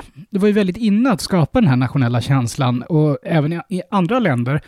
Och man visste ju inte riktigt, det var ju lite trial and error. Ta den här myten om Atlantis, den garvade folk bara åt och det gav upphov till ganska roliga folkliga uttryck. Ungefär, det här är lika sant som Adam, alltså Bibelns Adam. Det här är lika sant som när Adam bodde i Fjälkesta, som är en ort i Uppland. Och det här sa man på Ja. 1600-talet? Ja, ja, ungefär så. Och det har levt vidare i folkdjupet. Och liksom det är ju ett sätt att, eh, alltså makten gycklas av folket. För alltså, det, det jag tänker så här, om, om jag skulle ha levt på den tiden, nu går det ju inte att sätta sig in i Mm. liksom, historisk kontext och så vidare, bara försöka förstå, men, men om jag skulle bo på en gård och, och ha en familj, eh, jag skulle inte känna att jag skulle vilja gå ut och slåss för en kung som jag aldrig har träffat eller har sett. Nej, det skulle du nog inte kännas, men du kanske blir utskriven om alla myndighetspersoner, från prästen och klockaren och sådär, säger att det här är det rätta att göra. Då kanske du skulle göra det ändå. Mm. Vad var det som gjorde att Sverige blev så stort under stormaktstiden? Alltså det var en kombination av tur och skicklighet. Det uppstår ett maktvakuum eh, i Östersjön och vi tar liksom, vi tar den här maktrollen. Och dessutom har vi många kompetenta administratörer som rikskanslern Axel Oxenstierna till exempel. Och även Johan Skytte Gute, som jag faktiskt skrivit en bok om, som var lärare till kung Gustav Adolf, den andra Adolf, och sen i praktiken vår första utbildningsminister. Han liksom återuppväcker det avsomnade mm, universitetet i Uppsala och inför system så att även intelligenta bondsöner kan få läsa vid universiteten. Och så. Uh, och vad var det med administration som gjorde att, att uh Sverige blev framgångsrikt? Ja, om du lyckas exportera till exempel den största råvaran du har, kopparen, så får du pengar i statskassan. Och när du delar in län, eh, landet i län så kan du utöva kontroll och kontroll är liksom förutsättningen för disciplin och sådana saker. Så att det är massor med sånt. Sådant.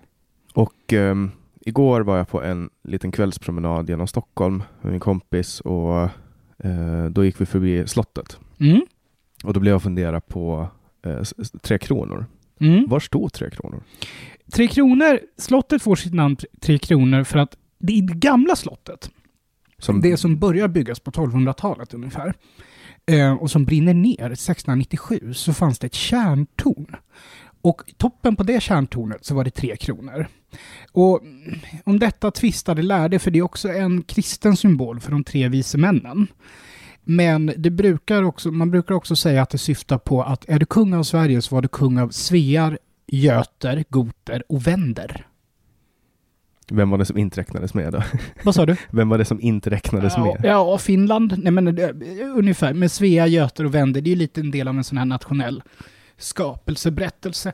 Och även vår nu, den svenska nuvarande kungen, Karl XVI Gustav, när han tillträdde tronen eh, 1973 så blir det återigen som Svea, Götes och Wenders konung. Det var hans då formella titel. Sen har den ändrats.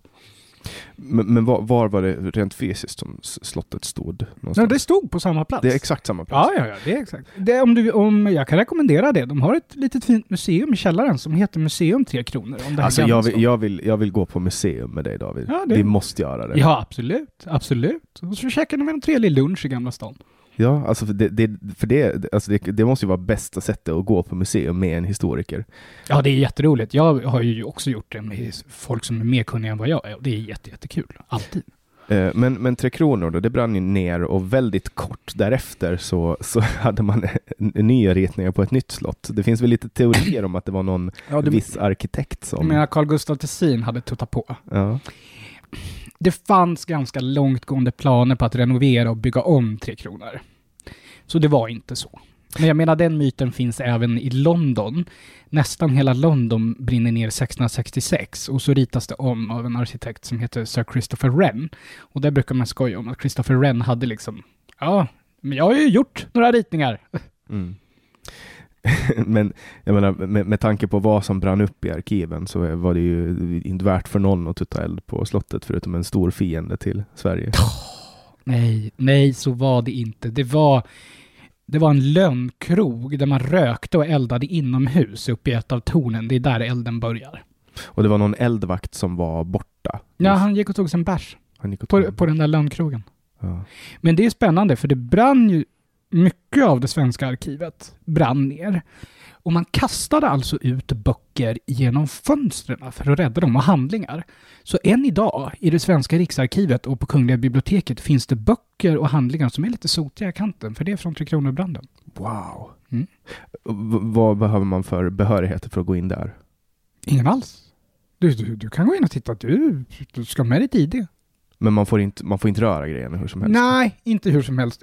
Går man till till exempel Kungliga biblioteket i deras raritetskammare så kan det hända att det måste vara med en personal eller tar man ut äldre handlingar så måste du ha vita bomullshandskar om Mm. du ska titta i dem. Det behöver man ha när man går till, och, och på Åland så finns ett landskapsarkiv och Mm. där finns det vissa kyrkböcker som är så gamla att du behöver ha eh, vita bomullshandskar. Men sen finns det vissa böcker som du inte får bläddra i själv för att Mm. de kan falla sönder. Mm. Eh, men det, det måste vi också göra. Ja. Det- Kan du läsa sån gammal Ja, det text? kan, jag kan läsa ganska gammal stil. Jag är inte så jättebra på medeltiden, men 1600-talet kan jag. Hur har du lärt dig det? Idog träning. Alltså det är nästan så att du får sitta. Du är så, folk pratar om att vi är digitala idag och det är vi såklart. Men många för att liksom lära sig förstå de här, alltså det är verkligen rotvälska. Du måste ibland sitta med ett förstoringsglas och en anteckningsblock och en blyertspenna och nästan, du vet, granska bokstav för bokstav. Så det går inte snabbt. Nej, vissa handlingar går inte snabbt. Dan Korn hade med sig en bok eh, en dag som han hade varit och köpt på något antikvariat Mm. som var jättegammal. Eh, och, och så sträckte han över den till mig och jag försökte läsa. Jag kunde, Mm. Det fanns något ord som Mm. jag kunde, typ Guds nåd, det var Ja. det enda jag kunde urskilja. Men han kunde läsa det flytande. med träning. Träning, träning, träning, träning. Men det där kommer inte försvinna, den kunskapen va? Nej, nej, det kommer det inte göra. Kan man, finns det mjukvaror som kan översätta? Ja, alltså nu vet inte jag det, men jag har en ganska god vän som jobbar på Örebro, nej, på Göteborgs universitetsbibliotek eh, med handskrifter. Och ja, det finns mjukvaror och den tekniken förbättras hela tiden. Mm. Så att vi kommer eh, i framtiden att veta mer om det förflutna genom att digitalisera gamla Ja. arkiv. Ja, och kunna scanna och översätta och liksom... Är allting i eh, Kungliga arkiven eh, inskannat? Nej, mm, ganska, ganska mycket. Men de det faktiskt. är löpande eller? Ja, och det är faktiskt en rolig grej. Bland det materialet som är bäst tillgängligt digitalt, det är kyrkböckerna. Alltså födsel och död. Och det ska vi bland annat tacka mormonerna för i USA. För mormonerna har ju den här, jag har för mig att mormonerna, man kan rädda anfäder och anmödrar till himlen. Och man gör, jag är inte insatt i mormonska kyrkan, så de har haft stora projekt där de har åkt omkring i typ hela världen och skannat in. Och Så de räddar sina, förflut, alltså sina förfäder genom att digitalisera arkiv? Ja, nej men du vet, ta ant- jag tror så här, te- anteckna deras namn och be för dem och bla bla bla. Liksom. Ja, det är, så kan man ju också göra om man vill digitalisera arkiv. Ja, ja, nej men det är alltså tack, tack. Jag är inte stor fan av mormonerna, men det där ska de ha cred för. Ja. Kanske man ska starta någon liten sekt som, som gör sådana bra saker. Du vet, istället för att berika sektledaren, bara göra någonting gott för samhället. Nu är väl de här högre mormonerna ganska rika de också, så Jag vet väldigt lite om mormonerna. Jag vet att Mitt Romney, var det inte han som var kampanjen mot Obama eh, 2014 eller något liknande? Ja, det gjorde han. Och, nej, 12 är det. Ja, Ja, den 2012. andra, han är mormon. Men vad, gör, vad är mormonerna? För vad håller de på med? Men de tror jag typ Edens lustgård uppfanns i USA. Fast USA inte ens var befolkat Ja, före de typ grundades, 17. äh, grundades av en sån här bedragare som hette Joseph Smith. Som skrev du vet, The Book of Mormons. Och jag vet inte varför de har blivit stora, men och, och de tillåter månggifte. Alltså sekter är ju alltid tilldragande. Jag har gjort, en, eh, jag har gjort ett avsnitt eller ett samtal om, eh, om Knutbysekten. Mm. Och då före det så gjorde jag alltså extremt mycket research. Jag läste alla Mm. böcker som var tillgängliga om Knutby. Jag blev helt liksom slukad i det där. Och, och jag gör det lite nu och då, faller in i att läsa om någon sekt för att det är så jävla fascinerande. Ja, ja. För att har du, det där är ju ett recept. Du Mm. kan ju ta fram ett recept på en sekt och skapa den så kommer Ja. du att hitta folk som ansluter sig. Sekter är djupt fascinerande. Nu, jag är inte tillräckligt kunnig, men jag har ju sett dokumentären om Knutby Mm. till exempel, så det var ju otroligt intressant. Det finns en bok av Robert Greene som heter 48 Laws of Power. Har du läst den? Nej? Där går han igenom eh, olika maktgrepp, eh, lagar som folk och kungar och eh, människor har använt genom tiderna. Mm. Den är jätteintressant. Den, den bygger egentligen helt enbart på historiska anekdoter och mycket Art of War Mm. och, och sådana inslag. Men där går han igenom ett av, ett, av, ett, ett av sätten då för att få makt är att bilda en sekt. Mm. Eh, och då går han igenom alla recept för den här, hur man ska bygga en sekt. Mm. Eh, och det är ganska intressant för att du kan liksom duplicera. Du bara tar receptet, kastar in liksom dina egna inslag, Ja, ja. gör dig själv till ledare och börjar Nej, men det är såklart att det finns. Och, och det som är grejen är att, att alla, kan, eh, alla kan falla in i en sekt. Mm. Eh, det, är, det, är helt, ehm, det är helt sjukt egentligen. Ja, och det innebär ju också, men det är ju en bra kunskap att alla kan falla in i en sekt. Och jag menar, det är de sekter, de tillta, eller tilltalar, de lever ju ofta på ganska sköra människor. Ja, men vem, vem som helst kan bli, alltså som Mm. i det här samtalet om Knutby, då, det var Peter Genbeck. Eh, han var en Knutbypastor. Han är en helt normal människa. Eh, och, och alltså vad jag uppfattade som i alla fall, och han föll in i det här. Vem som helst kan, kan falla in i Ja, den och sen så tycker jag också att det bör påpekas, i alla fall från min sida, att det finns ju massor med bra frikyrkorörelser. Och majoriteten av frikyrkorörelserna gör ganska bra saker. Och Sen det är ju inte sekter. Nej, det är ju så. inte sekter. Så att bara så att det är klart. Mm. För en sekt är ju väldigt specifikt. Eh, Det finns väldigt alltså mönster som, som känns igen, men, men det där har med grundläggande mänsklig psykologi att göra. Det är ungefär Mm. som det här, vad heter det här fängelseexperimentet? Heter ja, det, heter eller det inte det Stanford, ja, Ja, det här med Stanford. tortyrnivån. Ja, Mm. eh, där de, Stanford Prison Experiment, där de delar in studenter i fångvaktare och fångar Mm. och sen så skulle de till sist föll de in i den här sadismen och Mm. blev liksom av de här fångarna Mm. underkastade sig. Jättekonstigt. Men mänsklig psykologi liksom, 101. Mm. Så Så är det. Eh, Men finns det några historiska sekter i Sverige då? Så, Alltså jag kan inte riktigt det, men det fanns en uppe i typ Lappland som heter Korpulasekten. Som i princip, alltså Gud skulle komma och hämta dem i ett silverskepp och alla skulle ha ihop det med alla och dylikt. Och den Korpulasekten, liksom, den splittrade ett helt litet samhälle och jag har för mig att det har skrivits en del böcker om den också. fanns det inte en sekt i, i svenska kungahuset? Det vet inte jag. Eh, Jag Det vet jag faktiskt inte. Jag har för mig att det fanns, det är någonting, det ringer någonstans bak i mitt bakhuvud eh, en, att det fanns en sekt i, i kungahuset, inom kungahuset, någon, eh, någon, någon religiös sekt. Men jag kan, jag kan ha Mm. helt fel, det kan, jag kanske blandar ihop Mm. eh, skönlitteratur också. Ja, det låter faktiskt. Det, låter, det ringer ingen klocka hos mig. Men att det var typ i hovet som, som eh, det bildades någon sekt kring. Nej, tänker du på frimurarna? Nej. Det, det För inte- att Gustav IIIs bror, hertig Karl, Karl den, framtida Karl trettonde, han, Han var var ju jätteinne med frimurarna. ja, men han var ju också en över, riktig luring. Ja, men han var ju över frimur. Jag tror till och med att han var skydds, skyddspatron för frimurarna i Sverige. Eh, vår nuvarande konung är väl Det är det också. Och beskyddare. jag tror att det är därefter det har gått i arv. Ja, För hertig Karl, han ägnade sig åt så här seanser och snacka med död. ja men det är det, jag, det är det jag tänker på. Ja, men det har ju skrivits om. Det är ju, du, du har fått det här från Niklas Natt och Dag. Den här deckare Stockholm 1793. Mm, Så kan det vara. 1794. För jag har läst den. Ja. Alltså den där de hittar någon stympad kropp i Ja, och det är också någon här sekt. Liksom. Ja, men så kan det vara att jag blandar ihop Ja. det. det Sen är ju Niklas Natt och Dag en fantastiskt duktig deckarförfattare. De var väldigt bra. mm, den var ju väldigt vidrig den här Ja, boken. vidriga. Ja, jag, jag har bara haft en sån läserfarenhet med Brett Easton Ellis, American Psycho. Ja, jag, har, jag har inte läst boken, jag har sett filmen. Ja, jag var tvungen att lägga ifrån mig eh, Natt och Dags och Ellis böcker för att jag blev fysiskt illamående. Ja, den var, den var faktiskt riktigt vidrig. Han har säkert skrivit, säkert skrivit en uppföljare kan jag tänka mig. Nej, Natt och Dag? Ja, Ja, han har skrivit två till. Det fanns 1793, så 1794 och 1795 har kommit ut. Ja. Men, men jag, jag tror att det kan vara hertig Karl som, som höll på, för han, för att säga, han höll på med seanser och han, höll, Ja, han, han, han gjorde ju mycket, liksom. han var ju en riktig jävla luring. mm. ja, han var otroligt mm, okultistisk. Mm. Det är nog säkert därifrån jag har fått det.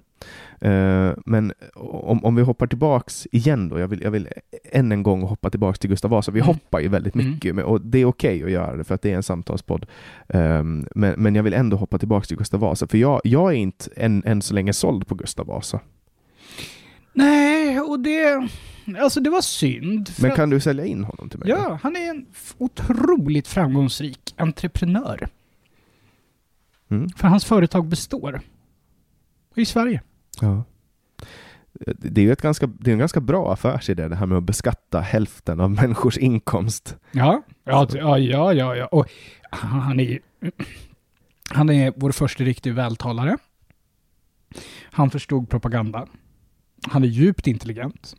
Han är också svekfull och Var han, långsint. var han snygg? Nej. Eller norm... Nej.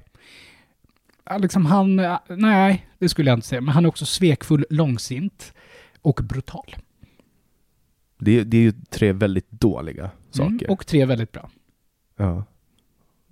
Jag skulle idag... Nu ska man vara väldigt försiktig med så här historiska liknelser, men idag skulle... Alltså, vi har nog inte... Tänkte Jan Stenbeck, IT-entreprenören. Är det Gustav Vasa? Ja, det var Gustav Vasa, han som vände upp och ner på svenska telekommarknaden. Mm. Svekfull. Nej, ja, nej, men du vet, en viking. Liksom, för jag pratade med folk som kände Jan Stenbeck. Hur skulle du beskriva honom? Nej, han är inte en amerikan. Han är en viking. Det han ser vill han, tar han. Om Mm. man vill ha det så tar han det. Så hela den här grejen med när Gustav Vasa skidade upp till Dalarna. Han åkte nog inte skidor. Han åkte... Han reste till Dalarna, absolut. Men han åkte nog, han red nog mest och åkte med en starkt beväpnad eskort. Så det, det är efter, efter. Det är ju en mytbildning. För att visa oh, att han skulle vara mannen av folket. Gustav Vasa tillhör Sveriges elit redan innan han blev kung. Och det är alltså Sveriges absoluta elit. Och eliten är så pass liten på den tiden att den ryms i en gymnastiksal ungefär. Jag trodde ju ända fram till nu att han faktiskt skidade dit. Men var det typ så att han kom med en kraftigt beväpnad ex, Mm. ex, ex, eskort och sen bara skidade han sista biten så att folk trodde Nja, att... det vet man inte heller. Och det här att han skulle besöka gamla skolkompisar, det är inte skolkompisar.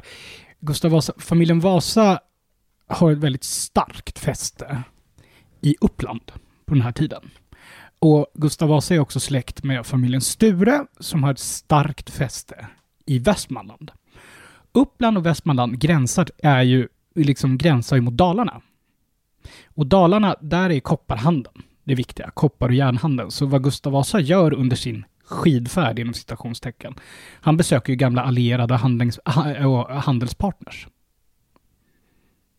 Vad var han då, när han besökte dem?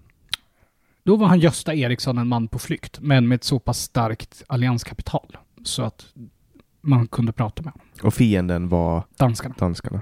Och de satt i Stockholm. De satt i Stockholm, för Dalarna har inte heller, ett av skälen till att han åker dit, det är dels för att det är fria bönder, de här bergsmännen, och Dalarna har inga slott och borgar där du kan ha många soldater. För Dalarna har bränt ner sina slott och borgar under Engelbrektsfejden, som är ungefär 70 år tidigare. Så 90 år tidigare. Ja. hur samordnade var dalgubbarna då? De är relativt samordnade och de har alltid varit för att de är också en ganska stark stridsstyrka. Varför då? För de har ju det här supervapnet som är armborst. Och, ett arm, och betänk att Sverige vid den här tiden bestod mest av skog. Och kommer du en stark järnklädd riddare som rider in med granna färger i en skog, då hörs du och syns väldigt långt bort. Mot dig så kanske det sitter i en trädtopp en man med ett armborst som är klädd som träd i grått eller lite kamouflage som har skjutit med ett armborst sedan han var i koltåldern.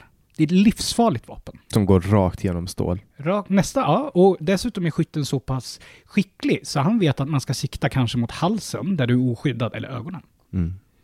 Alltså, vet, alltså här har jag använt liknelsen och den står jag fast vid. Grillakrig. Ja. Dalarna är duktiga, alltså ta finnarna i kriget mot Sovjetunionen. Simo Heija, den här väldigt berömde krypskytten. ja. Vita döden. Ja, han- skjuter han? 200 sovjetiska officerare eller något liknande. Alltså han, var, han var ju helt brutal. Ja. Han hade, han hade inte ens ett, han hade, använde iron scope. Han ville inte använda kikarsikte bara för att komma ner några centimeter. Ja, och så vad var det? Han, någon gång så sitter han i tre dagar i en trädtopp för att liksom hitta någon. Och det där är också, fast min favorit, om vi går in på den parallellen, av de här Finlandskrigsveteranerna var herr Järv, som sen blir riksbibliotekarie här i Sverige. Han brukade säga att han kunde tre saker bra. Nu parafraserar jag, jag kommer inte ihåg citatet direkt. Fotografering, kommentering och närstrid med kniv. Visst är det bra? Fotografering, kommentering och närstrid med kniv. Ja, Ja. alltså finska soldater var ju, vad tog de, Eh, tio ryssar per finsk soldat. Ja, Eh, ungefär. Och det, det är ju också, det är inte bara en kombination av att de stred på, på egen mark utan också att sovjetiska soldater hade extremt låg moral. Eh, de var extremt dåligt utrustade eh, och de var upplärda i en kollektivism som gjorde att så fort de splittrades från sina befälhavare så visste de inte vad de skulle göra. Sen var ju finnarna, och det ska man inte sticka under stol, ehm, alltså hjältemod i all, all ära, det är jag den första att erkänna, men de var ju fullproppade med diverse preparat också som gjorde, upphöjde prestationsförmågan, dödade empatin och sådana där saker. Amfetamin och sånt. Ja, så det finns ju, du vet, Finland har under efterkrigstiden typ Europas liberalaste droglagstiftning. För de har en massa veteraner som är junkies. Att Hitler tog ju också amfetamin sägs det. Ja, ja luft, alltså de, man vet som tog amfetamin var de tyska flygarna. Mm. För då kunde du hålla igång i 48 timmar i sträck. liksom. Ja, ja det, det, Det fanns i det choklad, tror jag. Med amfetamin i. Ja. Ja, de, de, tog, de försökte ju med LSD också i USA, men det som hände när, när de gav LSD till soldaterna var att de inte ville strida. Ja. det, jag vet inte om det är För de vill sant. bara sitta och titta på den här vackra apelsinen som de tycker utstrålar världens skönhet. Ja, det, finns, det finns faktiskt en, en historia om Syd Barrett från Pink Floyd, Mm. när han sitter och kollar på en apelsin i flera timmar eh, på LSD, Mm. i, på sin bakgård i Ja, eller typ ser musik. Det är också en sån där, jag, I can see music man. Ja, men det, det, fin, det finns många sådana, men Men jag testar inte det hemma. nej, det, det är förbjudet enligt Mm. svensk lag, så don't try it at home. Om du inte gör det på Karolinska institutet, för att de håller ju på eh, de håller ju på- forskar på det nu. Ja, och jag har för mig att även Leif GW Persson har testat de flesta drogerna i rollen som polisprofessor. Ja, det låter ju inte som att det är Nej, men han, har, lagligt. han har skrivit om det, att han har gjort, Mm. men då var det vet, kontrollerat i en studio allt här, för att du måste ju ändå veta hur det är. Och det skulle vara lite, det, det skulle vara lite spännande att se eh, Leif GW Persson på LSD. Mm. Nej, han kanske blir ännu, han kanske blir va- vältalig och snabb. Ja, jag ser små gröna gubbar. Mm. Oj. Och det är sådär. Och det är ju trevligt? Så ser jag här, hoppar alfer från taket. Men för att hoppa tillbaka till armborst, det är förbjudet att jaga med armborst. Så bra är det Ja, som det vapen. förstår jag. Det är får- ett vapen. Du, du måste ha licens. Mm, Du får jaga med pilbåge, Mm. eh, men du får inte jaga med armborst för att Mm. du får ett sånt övertag. Ja, ja. Du vet, jaga på hästrygg är ju ett jättebra eh, verktyg för att komma nära, för att eh, djuren blir inte lika rädda. Du kan komma Åh, närmare dem. Eh, men men då, då får du inte ha armborst för att det, det är för bra. Mm. Eh, jag vet inte om det är så i Sverige, för att finsk och svensk lag skiljer sig ganska mycket. Nej men armborst är förbjudet här också, för jag har varit inne på, för det finns ju folk som eh, återskapar så här, historiska armborst. Jag har faktiskt varit inne på att köpa ett historiskt armborst, för det vore bara intressant, liksom att se och lära sig det. Men du måste ha vapenlicens. Mm. Ja, du får ju, du får ju sånt extremt vridmoment. Mm. Speciellt när du liksom skruvar upp det, när du Mm. har mekanik. Men så då kommer alltså, eh, dalkarlarna, var de lika bra på krig eh, nere på öppna fält som de var i skogen? Ja, det är de inte. Och Gustav Vasa, alltså det finns så mycket i den här ekvationen, för Gustav Vasa hyr in, han får en jättestor kredit av handelsstaden Lübeck, som inte vill ha med Danmark att göra. På grund av att de super och slåss. Nej, utan tänk money talks. På grund av att Christ, kung Kristian andre vill omdirigera handelstrafiken från Lübeck till Nederländerna. För Kristian andre är gift med en nederländsk prinsessa. Så Lübeck öppnar sina plånböcker och då får Gustav hyra professionella soldater. Legoknektar alltså. Som pratar vilket språk? Tyska oftast. Tyska eller franska. Så Gustav Vasa tog Sverige med tyskar. Ja, ungefär så. Och du vet vad man säger om legoknektarna? De dör aldrig. De omgrupperar bara till helvetet. var de mer brutala? Ja, de är, legoknektar var brutala. De levde ju på döda. Ja. Bönderna är ju lite mer som värnpliktiga och bönderna gick hem när det var skörd. till exempel. Måste de det? Ja, men du, du är ditt levebröd. Måste ju skörda Okej. om du är bonde. Ja, men det är klart. Jag tänkte bara att det var någon annan som Mm. skördade åt dem, typ Mm. kvinnorna där hemma. Mm. Men kvinnan på den tiden måste ju ha, de, de måste ju ha fått ta allt jordbruk.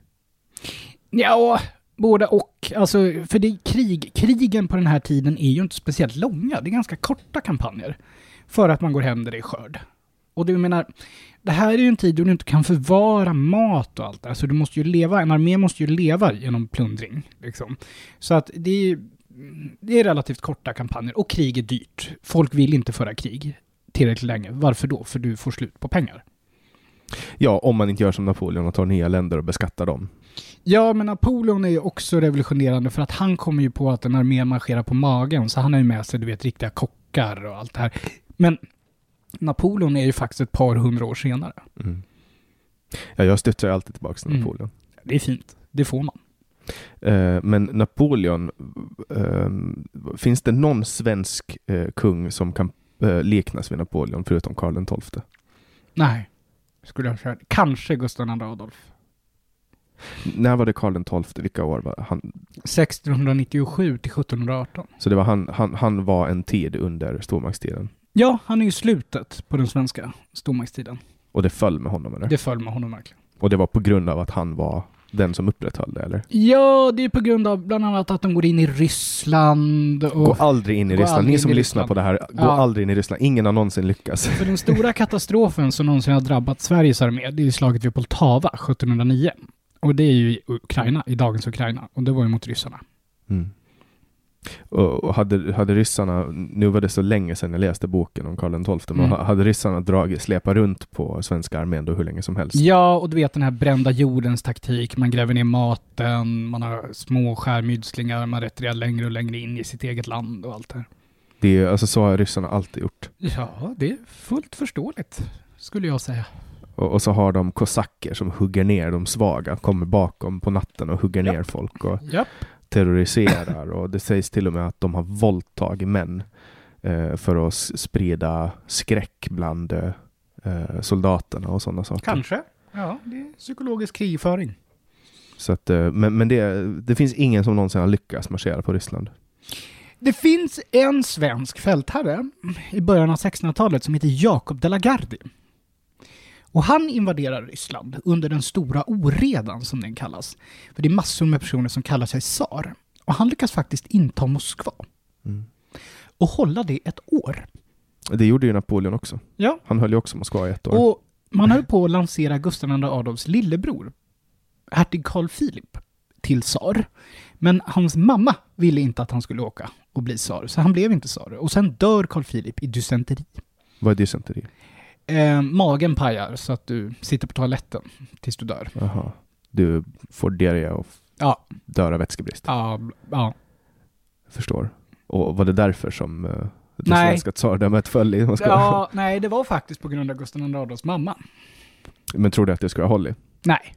För, för eh, Napoleon vandrar ju, eller marscherar ju på Ryssland med La Grande Armée. Mm. Och så tog de eh, Moskva och till Mm. en början så var det helt tomt. Men sen på natten började springa nakna män som eldade ner allt de hittade. För då hade de släppt ut, de hade några, alltså de väntade på att fransmännen kom in i Moskva och sen öppnade de upp fängelser och mentalsjukhus. Så det, och så gav de order om att elda ner Moskva. Ja. Så det sprang runt nakna män och skrattade. och eldade ner saker. ja, primitiv krigföring. Ja, men det är ju... Tänk Men framgångsrikt. Ja men hur, hur kan ryssen bara säga ah, nu kommer, nu kommer eh, Napoleon här, men fan vi släpper ut alla från fängelserna och ger dem order om att elda ner allting. Mm. Och sen, på, sen, sen fick de marschera tillbaks liksom. Mm. Så att, eh, don't march on Russia. Don't march on Russia. Eh, och du har skrivit, eh, förutom Stockholms blodbad då, Mm. vad har du skrivit för böcker? Jag har skrivit om Gustav Vasas mentor som hette Hemming Gadd, som var obehörig biskop av Linköping. Obehörig, vad Ja, innebär han, det? Hans, han, den blev aldrig bekräftad av påven, utnämningen. Så han var verkligen obehörig biskop av Linköping och en krigare och en flåbuse som har rekord i bannlysningar i svensk historia. Han bannlystes hela fyra gånger Av eh, påven? av påven. För diverse, och kyrkan, för diverse obetalda lån bland annat. Hemingad är en sån här som, jag hade gärna gått ut eh, på krogen med honom, men jag hade hållit, eh, hållit i min plånbok. Så för att annars hade han tagit den.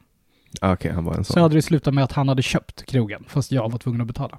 Var, var han eh, en bra mentor? Ja, alltså han är ju den här, han är duktig på propaganda, han är en duktig folktalare och är ganska framgångsrik. Ehm, och kungen låter faktiskt långt senare i livet, i sin officiella krönika, berätta att som ung hade han ett synnerligt gott umgänge med den höglärde Hemingad. Han var doktor i kyrkorätt också. Och vad fick dig att intressera dig för honom? Jag, jag läste en bok om honom som kom 1915.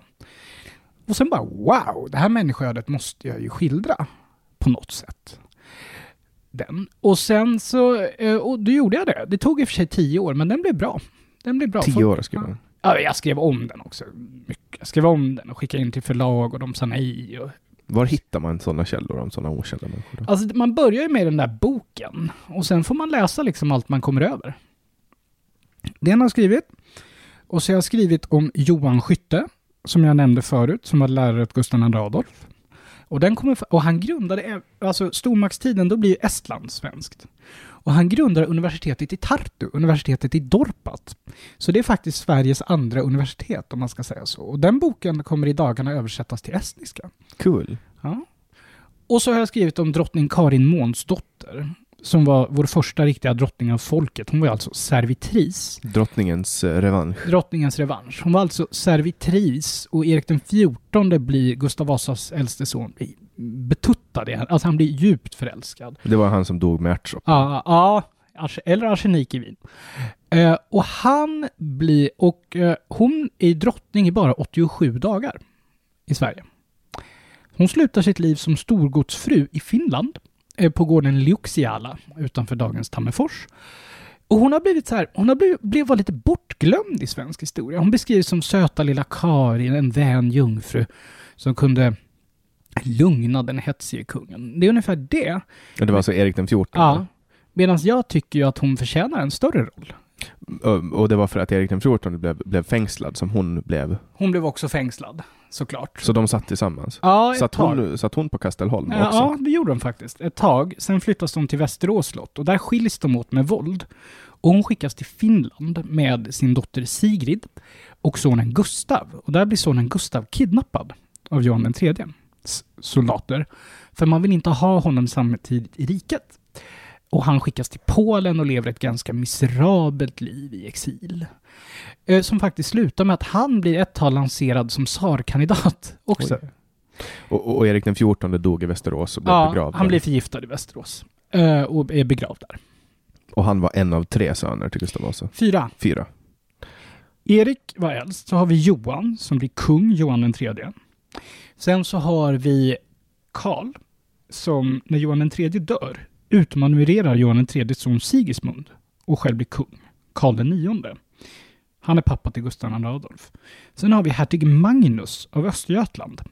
Eh, Magnus, han spenderar stora delar av sitt liv i avskildhet på Vadstena slott. För att han är Just det, han är knäpp va? han är knäpp. han Han, är typ lider av o- psyk, grav schizofreni. Ja, typ. det är det. Jättesvårt att ställa diagnoser så här ett, halv, ett halvt millennium senare. Men det råder en ganska stark konsensus att det är schizofreni följt av långa perioder av stark depression. Han, han äter inte, han sover inte, Han, han, äter pratar med inte, sig han själv. sover inte, han pratar med sig själv. När han går till kyrkan så har han en kyrkbänk som är helt byggd så att han slipper se församlingen och de slipper se honom. Men han kan höra prästen till exempel. Och det har jag för mig är typiskt sådana här depressionstecken att du inte vill umgås med andra människor. Eh, var det på grund av inavel? Som de blev sådär? För det sägs ju, det, det brukar folk säga, ja men det är på grund av inavel som alla kungar och drottningar är Jag vet faktiskt inte. Jag vet faktiskt inte. Men alltså Gustav Vasa döttrar, det är några av dem som också blir sjuka. Och Gustav Vasa, man pratar om att han var hetsig och sådär. Så att, och Gustav Vasas pappa anses ha varit sjuk också under långa perioder. Så att det går i släkten. Liksom. Mm. Eh, så Måns dotter hamnade i Finland. Vad, vad gjorde hon där sen? Nej, hon är storgodsfru. Hon är, spelar ingen politisk roll. Och dottern Sigrid gifter in sig i den finska adeln. Så det finns många adelssläkter som kan räkna sina eh, eh, gener till Karin Månsdotter. Har Mannerheim släkt eh, därifrån, från den adeln? För han är ju adlig. Mm. Jag vet faktiskt inte. Det skulle inte förvåna mig. För all finsk adel Är är, svensk. Jag är svensk. Och all finska... Ja, du vet, det finns ju en svensk gren av Mannerheim. För Mannerheim, Marskens bror tror jag det är, som ut, utvandrar till Sverige. Det visste jag inte. Jo, det finns en svensk gren.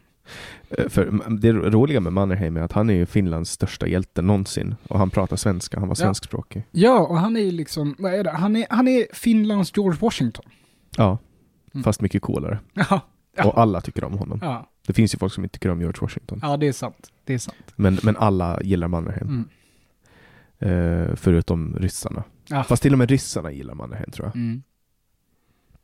Eh, Karin Månsdotter pratar vi om boken, vi har pratat om eh, Skytte, hette han så? Mm, Johan Skytte. Johan Skytte. Vad har du mer skrivit för böcker? Och Karin Månsdotter och så har jag skrivit om Stockholms blodbad. Mm, för det pratar vi om. Mm. Eh, vad, har du någon bok på gång? Ja, jag håller på med en bok om den heliga Birgitta. Vårt enda svenska helgon fram till år 2005. eh, Som blev lite försenad på grund av stängda arkiv och allt det här under pandemin.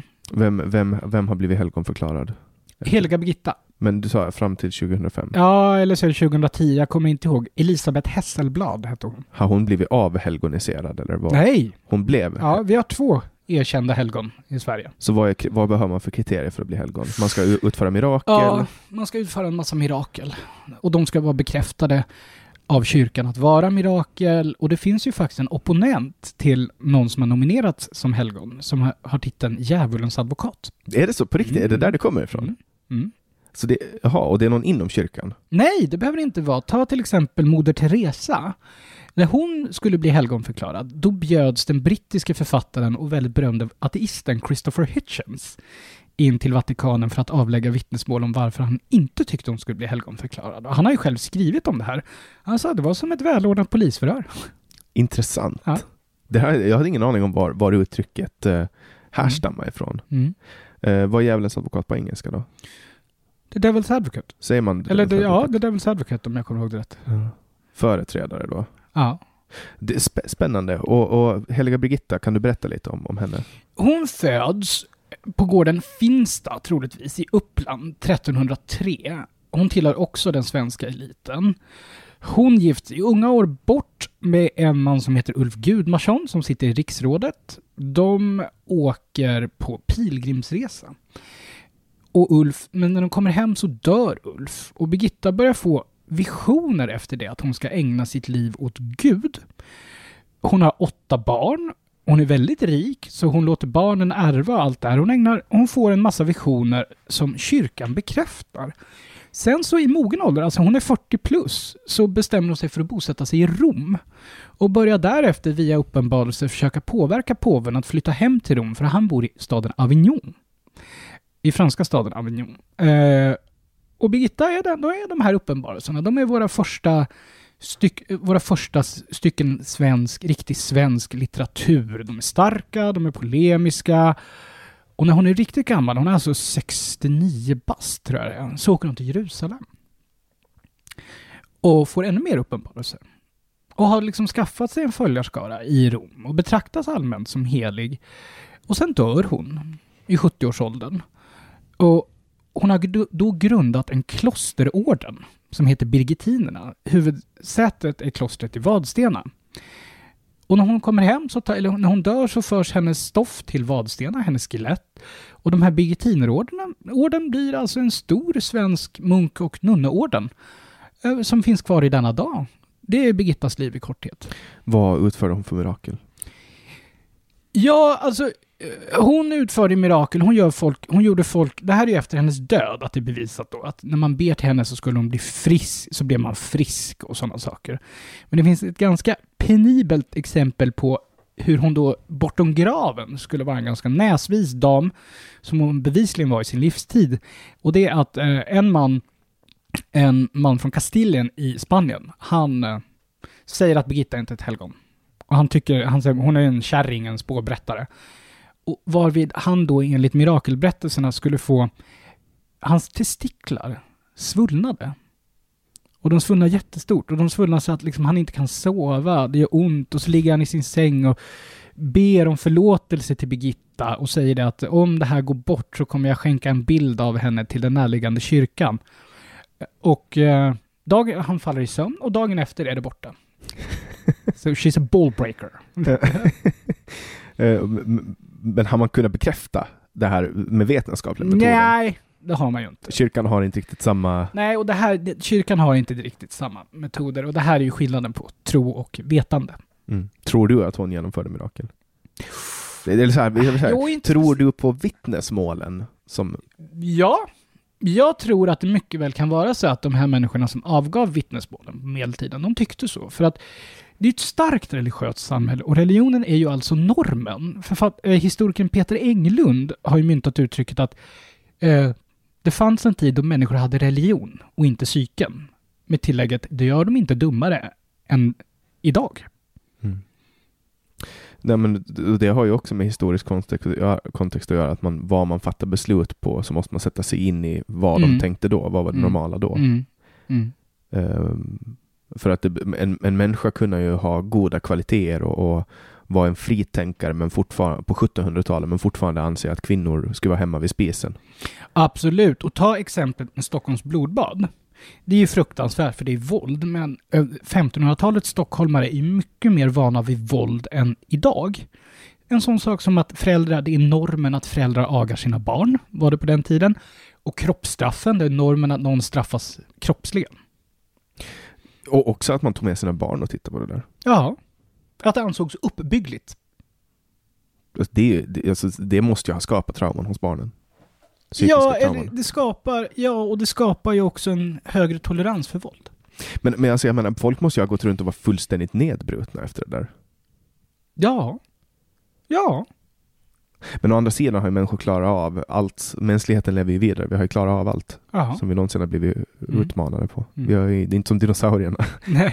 De, de klarar ju inte av ett Nej, meteorregn. nej, de klarar inte av en meteorit och det bättre tusen om vi skulle klara av en meteorit. Antagligen inte, men... Nej. eh, nej men spännande. Vi har, vi har pratat i två timmar nu. Vi har haft eh, en 24 timmars paus mellan, men jag tror inte att lyssnarna märker det. Eh, vad, vad tycker du om, om vårt samtal? Jag tycker det har varit jättekul. Jag tycker det är, det, det är trevligt att, att prata med dig och nu kommer vi att få jobba tillsammans också. Eh, vilket är jättekul för du har börjat jobba på Bulletin. Jag ska skriva lite på kulturen och lite på ledarsidorna. Mm. Och det ska bli jättekul. Ja, så nu förutom, förutom att du har varit med i min podd, som är för övrigt är helt orelaterat till att du börjar jobba på Bulletin, Mm. så ska vi också bli kollegor. Och jag hoppas att ni som har lyssnat på det här har haft lika trevligt som jag och David. Vi har ju hoppat lite fram och tillbaks mellan olika eh, historiebitar och det blir lite nörderi eh, när man, när man eh, gör såna här, sån här form av samtal. Men det är också det som är tanken med samtalsaktivism, att man ska kunna träffas och prata och att det ska ske oförberett. Det är ju det som är Mm. själva tanken. Och nu har det gått två veckor med bönderna Per-Ola Olsson och Rickard Axdorff som har hoppat in när jag har haft lite mycket att stå i. Så tack till dem och tack till er som har lyssnat på veckans samtal och tack till David Lindén. Tack för att jag fick vara här. Och till er som vill höra mera, gå in och prenumerera på podcasten Samtal genom din lokala podcastapp. Vi finns på Spotify och på alla RSS-appar där poddar finns. Du kan också gå in på min hemsida www.samtal.ax där du kan önska nya gäster. Jag släpper nya samtal alla onsdagar året runt. Och om du vill höra de här samtalen en vecka innan, gå in och bli plusprenumerant på Bulletin. Då får du också tillgång till den exklusiva podden Radio Bulletin. Jag önskar er alla en jättefin fortsatt dag. Vi hörs igen nästa vecka. Jag heter Jannik Svensson och du har lyssnat på podcasten Samtal.